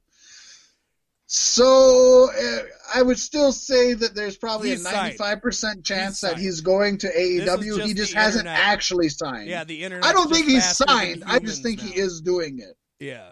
I would agree with her. that- I, I I believe her that he's not actually signed, but I think he's going there. Yeah, but it was the same thing with fucking Mundo saying, "Oh, his wife saying, oh, he's not going to Yep. WWE. What the fuck are you talking about?" then he showed up the next week. Yeah. So he's probably going there. He just probably isn't technically Mhm. signed. Just like Edge is cleared for wrestling. No, I'm not. What are you talking about? Uh, The the internet works faster than people do. That's it's become Is Edge wrestling now? Is that something I don't know about? No, but the speculation is he will be wrestling at the Saudi show. Ah, Or or Maybe at he the very furthest out WrestleMania. But he has been cleared by WWE doctors, and why else would you be cleared? You know what I mean? that's sad. I could see a Saudi show, one more big payday for him. It's so sad though. Oh yeah, it is. It is. We don't wanna see and, and Sheamus just came back, and Edge and Sheamus cut like two two episodes of Sheamus's Celtic Warrior workout, which is more than I've seen anybody else do with him. So I wonder if Sheamus and Edge won't have something going on. Hmm. Sad. Very sad. I'd be happy isn't to that see him sad? wrestle. It is sad when you can't be done and be done. It sucks. Well, isn't it sad when he he ended on top and then he's gonna come back and have a shit match? Yeah, yeah, like Shawn Michaels. Yes, or like a million of them: Hulk Hogan and Ric Flair and uh, Undertaker and like e- even uh, Stone Cold didn't leave at its top. Yeah. Like, come on, you fuckers. Yep. I'm okay. I'm okay with them getting one last paycheck, but don't do it on a big stage. That's selfish of me because they're not. You know, go out there and make fifty bucks, you Well, the best part is this next Saudi show is scheduled for like a week or two before WrestleMania, and it's supposed to be a WrestleMania caliber show. For I know. Oh, and it's gonna be. Yeah, but WrestleMania is gonna fucking suck this year. But guess what? I'm still not watching that fucking Saudi show because I'm I've I'm on a track record of not How watching a single fucking do you one of have them. that are still gonna agree to go? Are they all retired? You know what I mean? Why like not? after the last time, so many people said they won't go again. Why not call it WWE no longer retired and just fucking bring out all the old guys who are still alive? Put the Iron Sheik in there. He can't walk, but just drop him down like you did Owen Hart, you fuckers. Uh, What are we at now? Um, Ring of Honor announced this afternoon that Kenta, who had worked for the company during his time for Pro Wrestling NOAH, would be appearing at Supercard of Honor event in April in Lakeland, Florida, over the WrestleMania 36 weekend. His first appearance in 11 years for the company. That's a huge get for Ring of Honor, also. Yes, Huge. It shows that Ring of Honor and New Japan are still working t- together a little bit. A little bit. A little bit. And I'm pretty sure Scurll's going to be the one to mend that bridge even more. I would hope so. I think it could only help, honestly. Wouldn't that be fun? Especially since, uh, hold Ring of Honor, New Japan, and AEW all together, and NWA. It really seems like AEW and uh, and New Japan just will not work together. And I, I put it on the Khans. I really put it on the Khans. But because obviously New Japan's willing to work with most people, but I think Hmm. That's, that's I too. I can't. You can't say they won't work together because Mox and Jericho wrestle on their shows. You know what I mean? but they don't have don't, sense, they don't have exclusive contracts. no. Those two guys don't have exclusive contracts. They have contracts. There's a huge difference between exclusive contracts and contracts. You know. Yeah. I don't know that anybody in, New- in uh, AEW has exclusive contracts. I have not heard that anybody does. No, I don't think so. I think the contract, the the the variance is different. Like a lot of people can't wrestle in uh, on television in America. Correct, correct. But um, I don't, I don't know of any exclusive. But um, but actually working together, like co-promoting things, like Yeah. I'll give you these guys, you give us these guys, or or something like that. It seems like the Khans aren't into that. And I think it has something to do with obviously they know their they know their sports and they know their international markets. Mhm. So I, it, it's probably a smart thing on AEW's part, and I don't understand it. But I know that obviously they're in the American football game, and they're also in the European football game. Yes. And so not only do they know sports, but they know international markets. So I think they, they know something more than you and I know. That's my guess. You know what I mean? Yeah. Something more than uh, probably WWE knows. Or something different than WWE knows, I should say. Yeah. And that's what I think is holding them up. And I don't think it's a bad thing because obviously, yes, they, they work with MLW and they work with uh, New Japan letting these people go there. So I, I, I- don't know what the deal is. Yeah, it's it's uh, pretty interesting, and we'll we'll see how it develops. I just I expect more to come from it in the next few months. Actually, Well, somebody I expect less to come from, or at least I hope like fucking hell. Elias has agreed to a multi-year contract extension with WWE. yeah. The news was first announced by He's Ryan Satin. I don't care. On the latest episode of WWE Backstage, and the company later confirmed it on their website with a post as well. Elias confirmed the new deal locks him in for three more years. Well, WWE is probably his highest value point anyway. So oh yeah, that yeah, it's the I'm- best thing I for still him. walk with Elias. I just Good for you. yeah. I walk alone, as as the song says.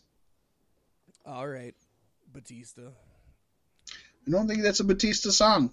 I don't Yes, think he is. sings. No, but it's Batista's theme song.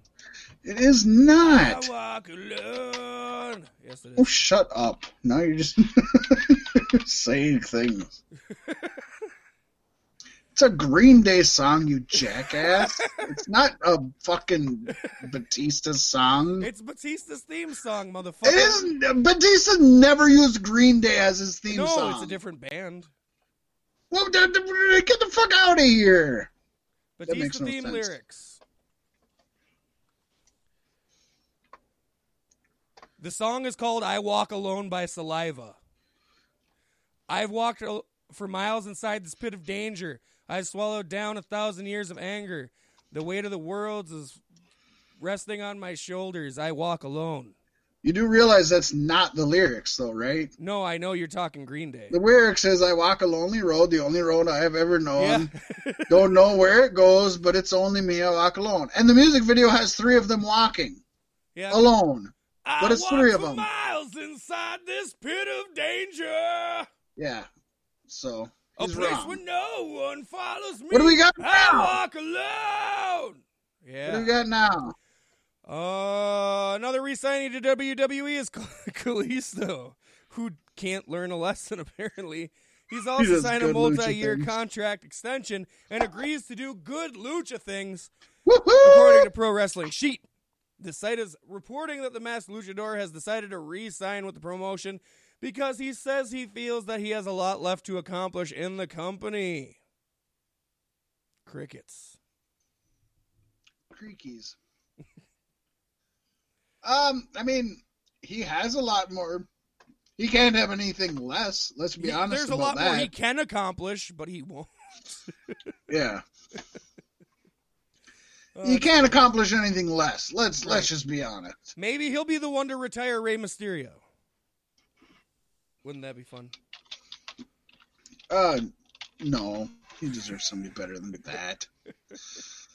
Like Green Uh, But Pasty, six new recruits have reported to the WWE Performance Center. This class includes Mercedes Martinez, as we reported on last week, as well as an independent wrestler, an acrobat, a former NFL player, among many others. A clown and a prostitute.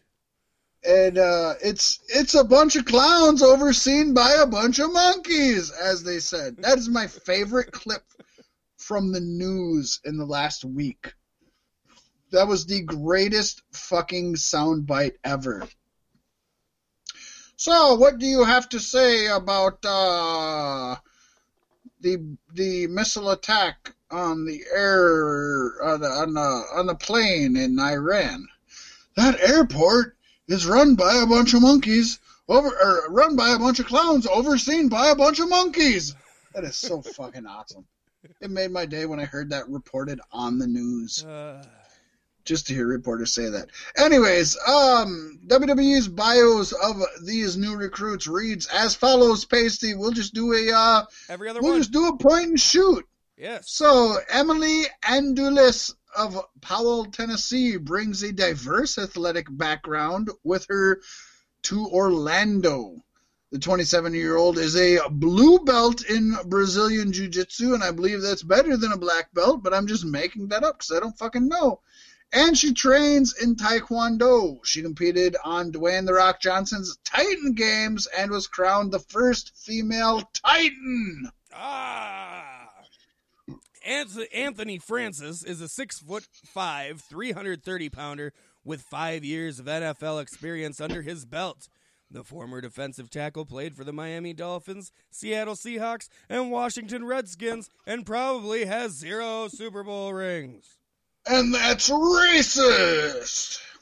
Sydney Bateman is a 27 year old acrobat from St. Louis, Missouri. Bateman was a cast member for Cirque du Soleil Luzia, where she specialized in hoop diving. She'll be diving through a lot of hoops to get a push in WWE, that's for sure.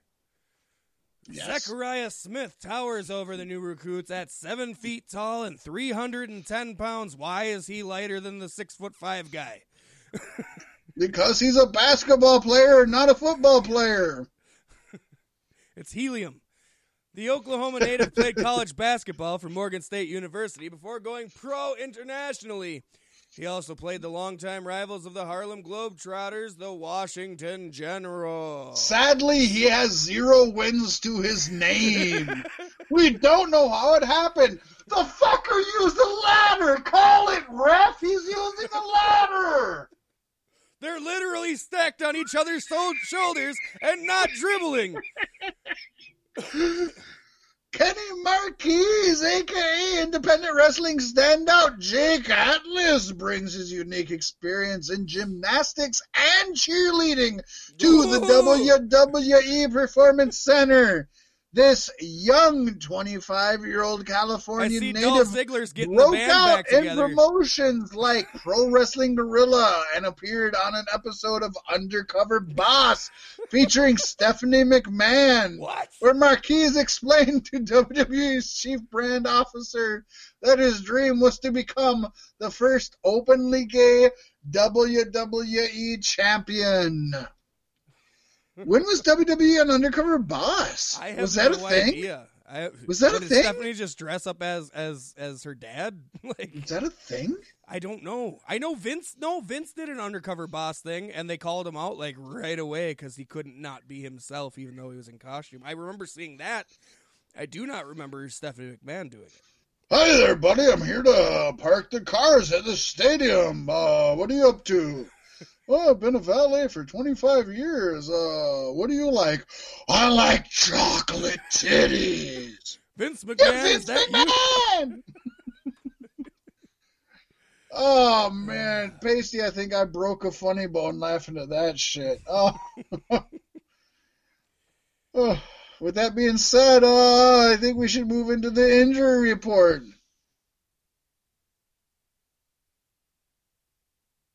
I mean, fucking or not. Yes, exactly. Oh, okay. Precisely what I was thinking. Well done, Fat Mac. So, Pacey, Rich Swann suffered a major ankle injury. Wait, we didn't talk about Kenny Marquez, aka independent wrestling standout Jake Atlas. I just fucking talked about him. Oh, Shut the fuck Okay, up. I got to the cheerleading part. And I'm like, okay, it was. he deserves a second mention, motherfucker. Finished it, you fucker. Rich Swann suffered a major ankle sprain at an event in San Antonio on Friday and will not clear in time for Saturday's Hard to Kill pay per view. Swann was set to team with Willie Mack to take on the North for the Impact Tag Team Championships. Instead, as mentioned in the results, the North defended the titles in a handicap match against just the Willie. Pacey, let's get back on track, okay? Right, you are. Bro, on this week in pro wrestling history, WCW prevented their Sin pay per view on January 14th, 2001. the show was originally intended to be the first pay per view of the Fusient Media Ventures era. what the fuck are we doing here, Pasty? I don't know. What the fuck is going on with us? I don't know.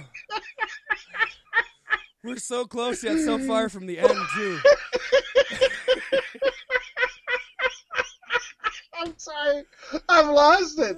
I've just lost it. I gotta take a second. I'm sorry, folks. Rey Fenix has appeared to Oh. have suffered some sort of neck injury after a pile driver during his match against You the first, you Janela. skipped the first one. You know that, right?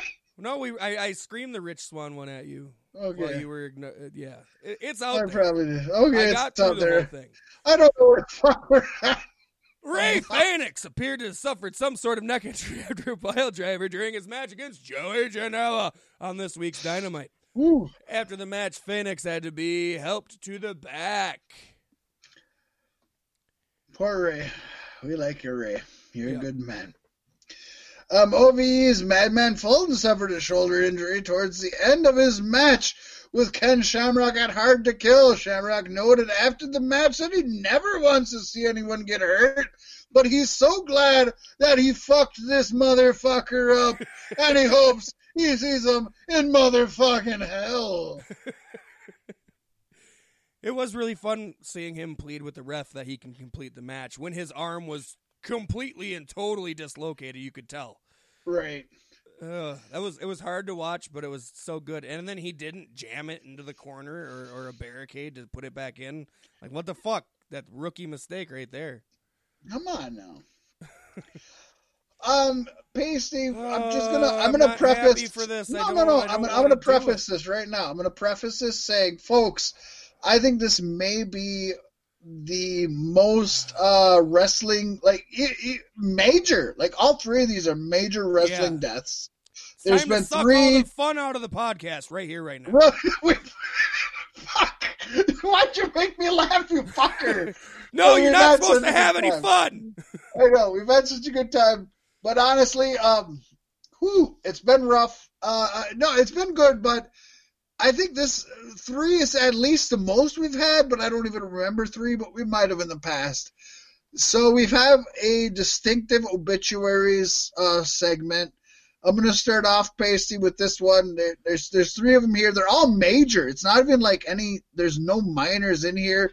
The first one, some of you might not understand, but if you're 80s and 90s wrestling fans, you truly uh, will miss him. So, I, with, without any uh, uh, fun beef stick shit that we like to do, I'm just gonna bust it out here.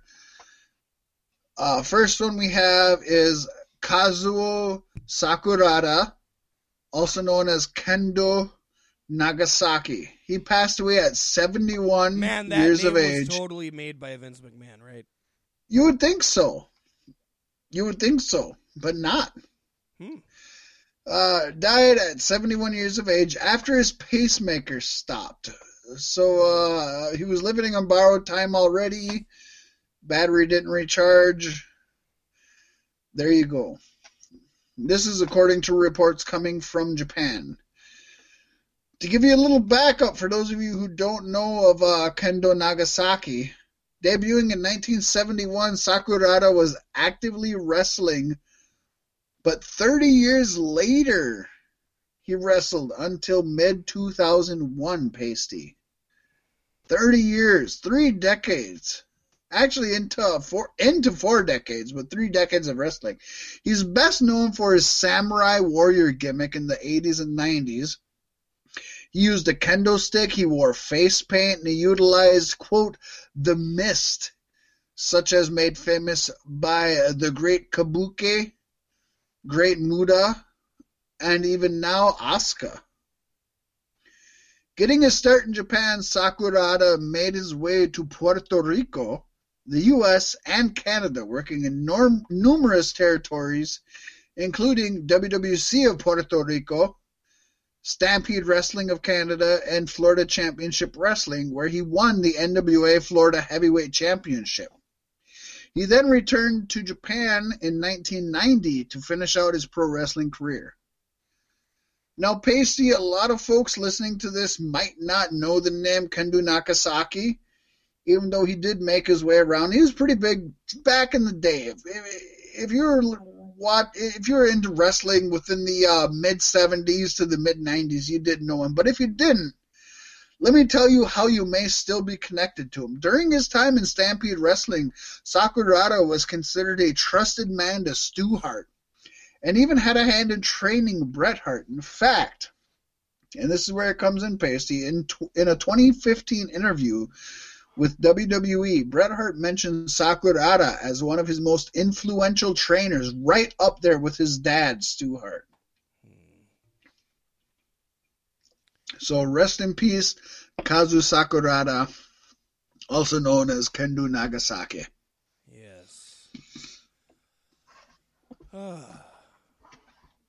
moving into the the next Triple A. We've got we've got a, a, a Japanese, uh, a Mexican, and a United and the United States. It's like wow, we're hitting them all up here, right?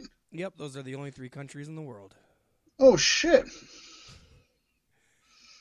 Uh, Triple A's La Parca, real name Jesus Alfonso Escoboza Huerta, passed away Saturday due to injury, injuries sustained in the ring at 55 years young. His injuries originally came from a suicide dive performed during a match back in October. He went headfirst into the bottom of a guardrail, which required immediately immediate surgery for a neck and cra- uh, cervical fracture, along with a repair to fractured vertebrae.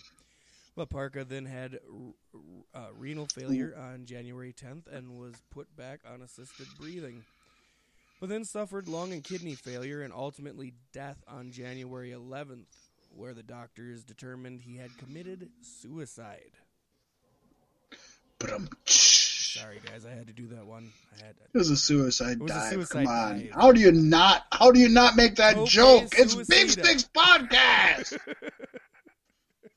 you should expect it. Uh, yes, might be too soon, but it, it, you know, it's one of those things. If it crosses my mind, and I, Not for beef sticks. It's not too soon for beef sticks. You you do it proudly, Pasty. All right, I'm just I looking okayed forward it. to what you what you have to say about Rocky then. Adrian. Huerta made his AAA debut in 1995 of Karis La, La Mamia, a mummy gimmick Eh, named after Karis Le Momia. Karis Le Momia. I was close-ish. A mummy gimmick named after Boris Karloff's mummy from the 1940s Universal Film Series. By 1996, AAA megastar La Parca began working for full time for World Championship Wrestling, which meant that AAA had lost one of its most popular performers. Since AAA owner Antonio Pena had created Pena. Shut up. had created He's a he's a legend. Say his name right. It's Pena. Pena, like a colada. It's spelt the same. There you go. Had created the character and owned the rights to it in Mexico, he decided to create La Parca Jr. as a way to capitalize on the popularity of La Parca. In early 2003, the original La Parca joined CMLL and tri- uh, AAA's main rival, and as a result, Antonio Pena took the legal action against Adolfo Tapia. That that's a confused name. half, half German. Al Erdofia. Papia. barring him from using the name La Parca or wear the signature skeleton suit in Mexico. After taking action against Tapia, Laparca Jr. became known officially as just Laparca, making him the second version of Laparca. The original now goes by LA Park and is currently a star in MLW. This is very sad. Um, if uh, if you're morbid enough, like Pasty and myself and many other people, we do have the GIF of uh, Laparca's suicide dive on our Facebook page. I don't have it. For the record, we also did share top. that before he died. Yeah, many a long time ago before he died. happened, Of yes. course, uh, yeah, because none of us thought that would happen. I mean, No. it, it was a gruesome injury, Uh, but it wasn't a like. Uh, I remember saying to myself, "God damn, that could kill a man." Yeah, it, it's one of those things. You know, they say pro wrestling isn't ballet, and it's true. And you see, sometimes the craziest, most insane moves are the easiest to take, and sometimes the the simplest moves just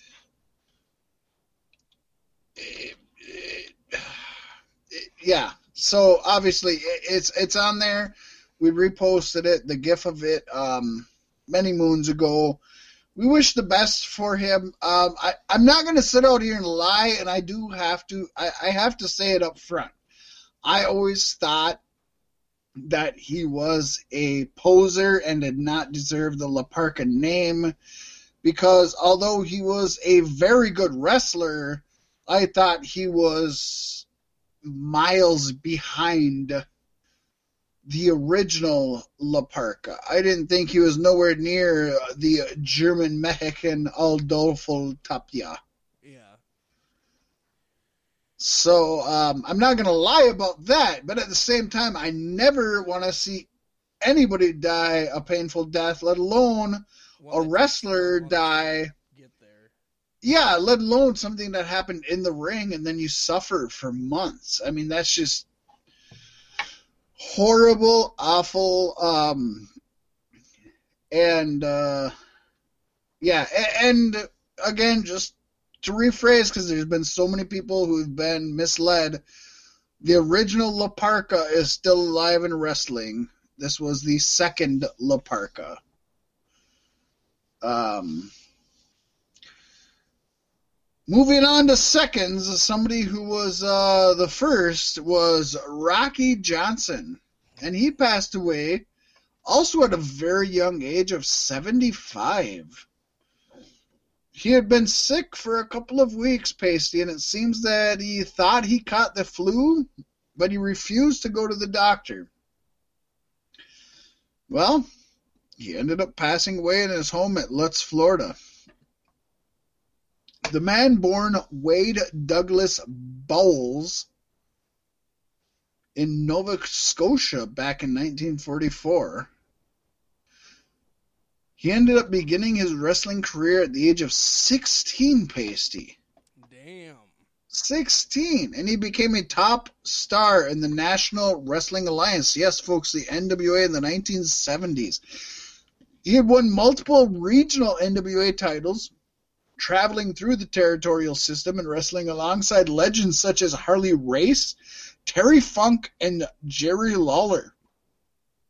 But Johnson's biggest success came from his work as a tag team specialist, something that he had also had a personal impact on his life. He performed as a tag team with famed Samoan wrestler High Chief Peter Maivia. And it was through that relationship, Pasty, that Johnson actually met his wife, Maivia's daughter Ata Maivia, with whom he had a son, Dwayne, back in 1972. Johnson's tag team skills also worked to his advantage when he joined the WWF in 1982, as he broke through when he teamed up with Tony Atlas to form the tag team called the Soul Patrol. Together, the two defeated the Wild Samoans back in November 1983 to become the very first African American tag team to win the WWF Tag Team Championships. Johnson retired from wrestling in 1991 And he started training his son. He trained his son to be the most electrifying man in sports entertainment history, Pasty. Yes, indeed. Ah. Just it's been a rough week. It's been uh there's been a lot of negative this week. Yeah. Just look at our look at our news feed. hmm Not only all of the deaths, but then you got the uh the racism and uh That's that's about it. that's about it. That's pretty bad. Ah, yeah. So did you, You did know. you check out that uh, Dave Benoit's shit with Chris Van Vliet? That interview? Um I I started to Yeah, that's but where I did. I, I started it, and then I It's like, like- "This guy should never talk." David Benoit. not I- people First of all, Chris Van Vliet is not a good interviewer. He interviews a lot of wrestlers. Yeah, he's cheesy, but he gets the right wrestlers. I think. Like, Well, yeah, yeah. He he himself is just he's boring. If you can get the if you like a certain wrestler, you can listen to his interviews and be like, "Oh, I like this," but it's like he does nothing. mhm. He's he's very boring. I'm not a fan of his. I'm surprised how many wrestlers he gets because he's not good. He's just he's not a good. I I don't enjoy ever listening to him. No. And uh, David Benoit, I skipped uh, a few times, and it's like, well, David Benoit is horrible.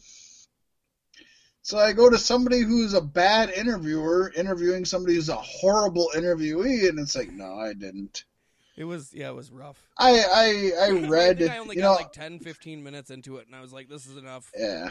Chris like- Van Vliet's just not. He said he's, he's never he's he's gone to wrestling schools, but he's never graduated from them. But his goal Yeah. was to make it into WWE or AEW, and it's like, well, you didn't even see through your training.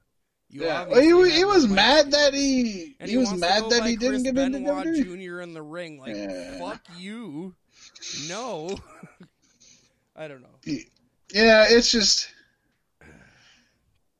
it's a bad interviewer with a bad interviewee. It's like, uh, no, it's bad not my thing. Like, uh, On a bad topic, yeah, I don't need it. There's enough wrestling to watch out there. yeah, that is true, and more to come. Mordecai. Mordecai. That being said, uh, this whole episode was hard to kill. We've Yes, already gone over, which is good. Yes, we did kill it though. It's done. It's dead. It's in the bag.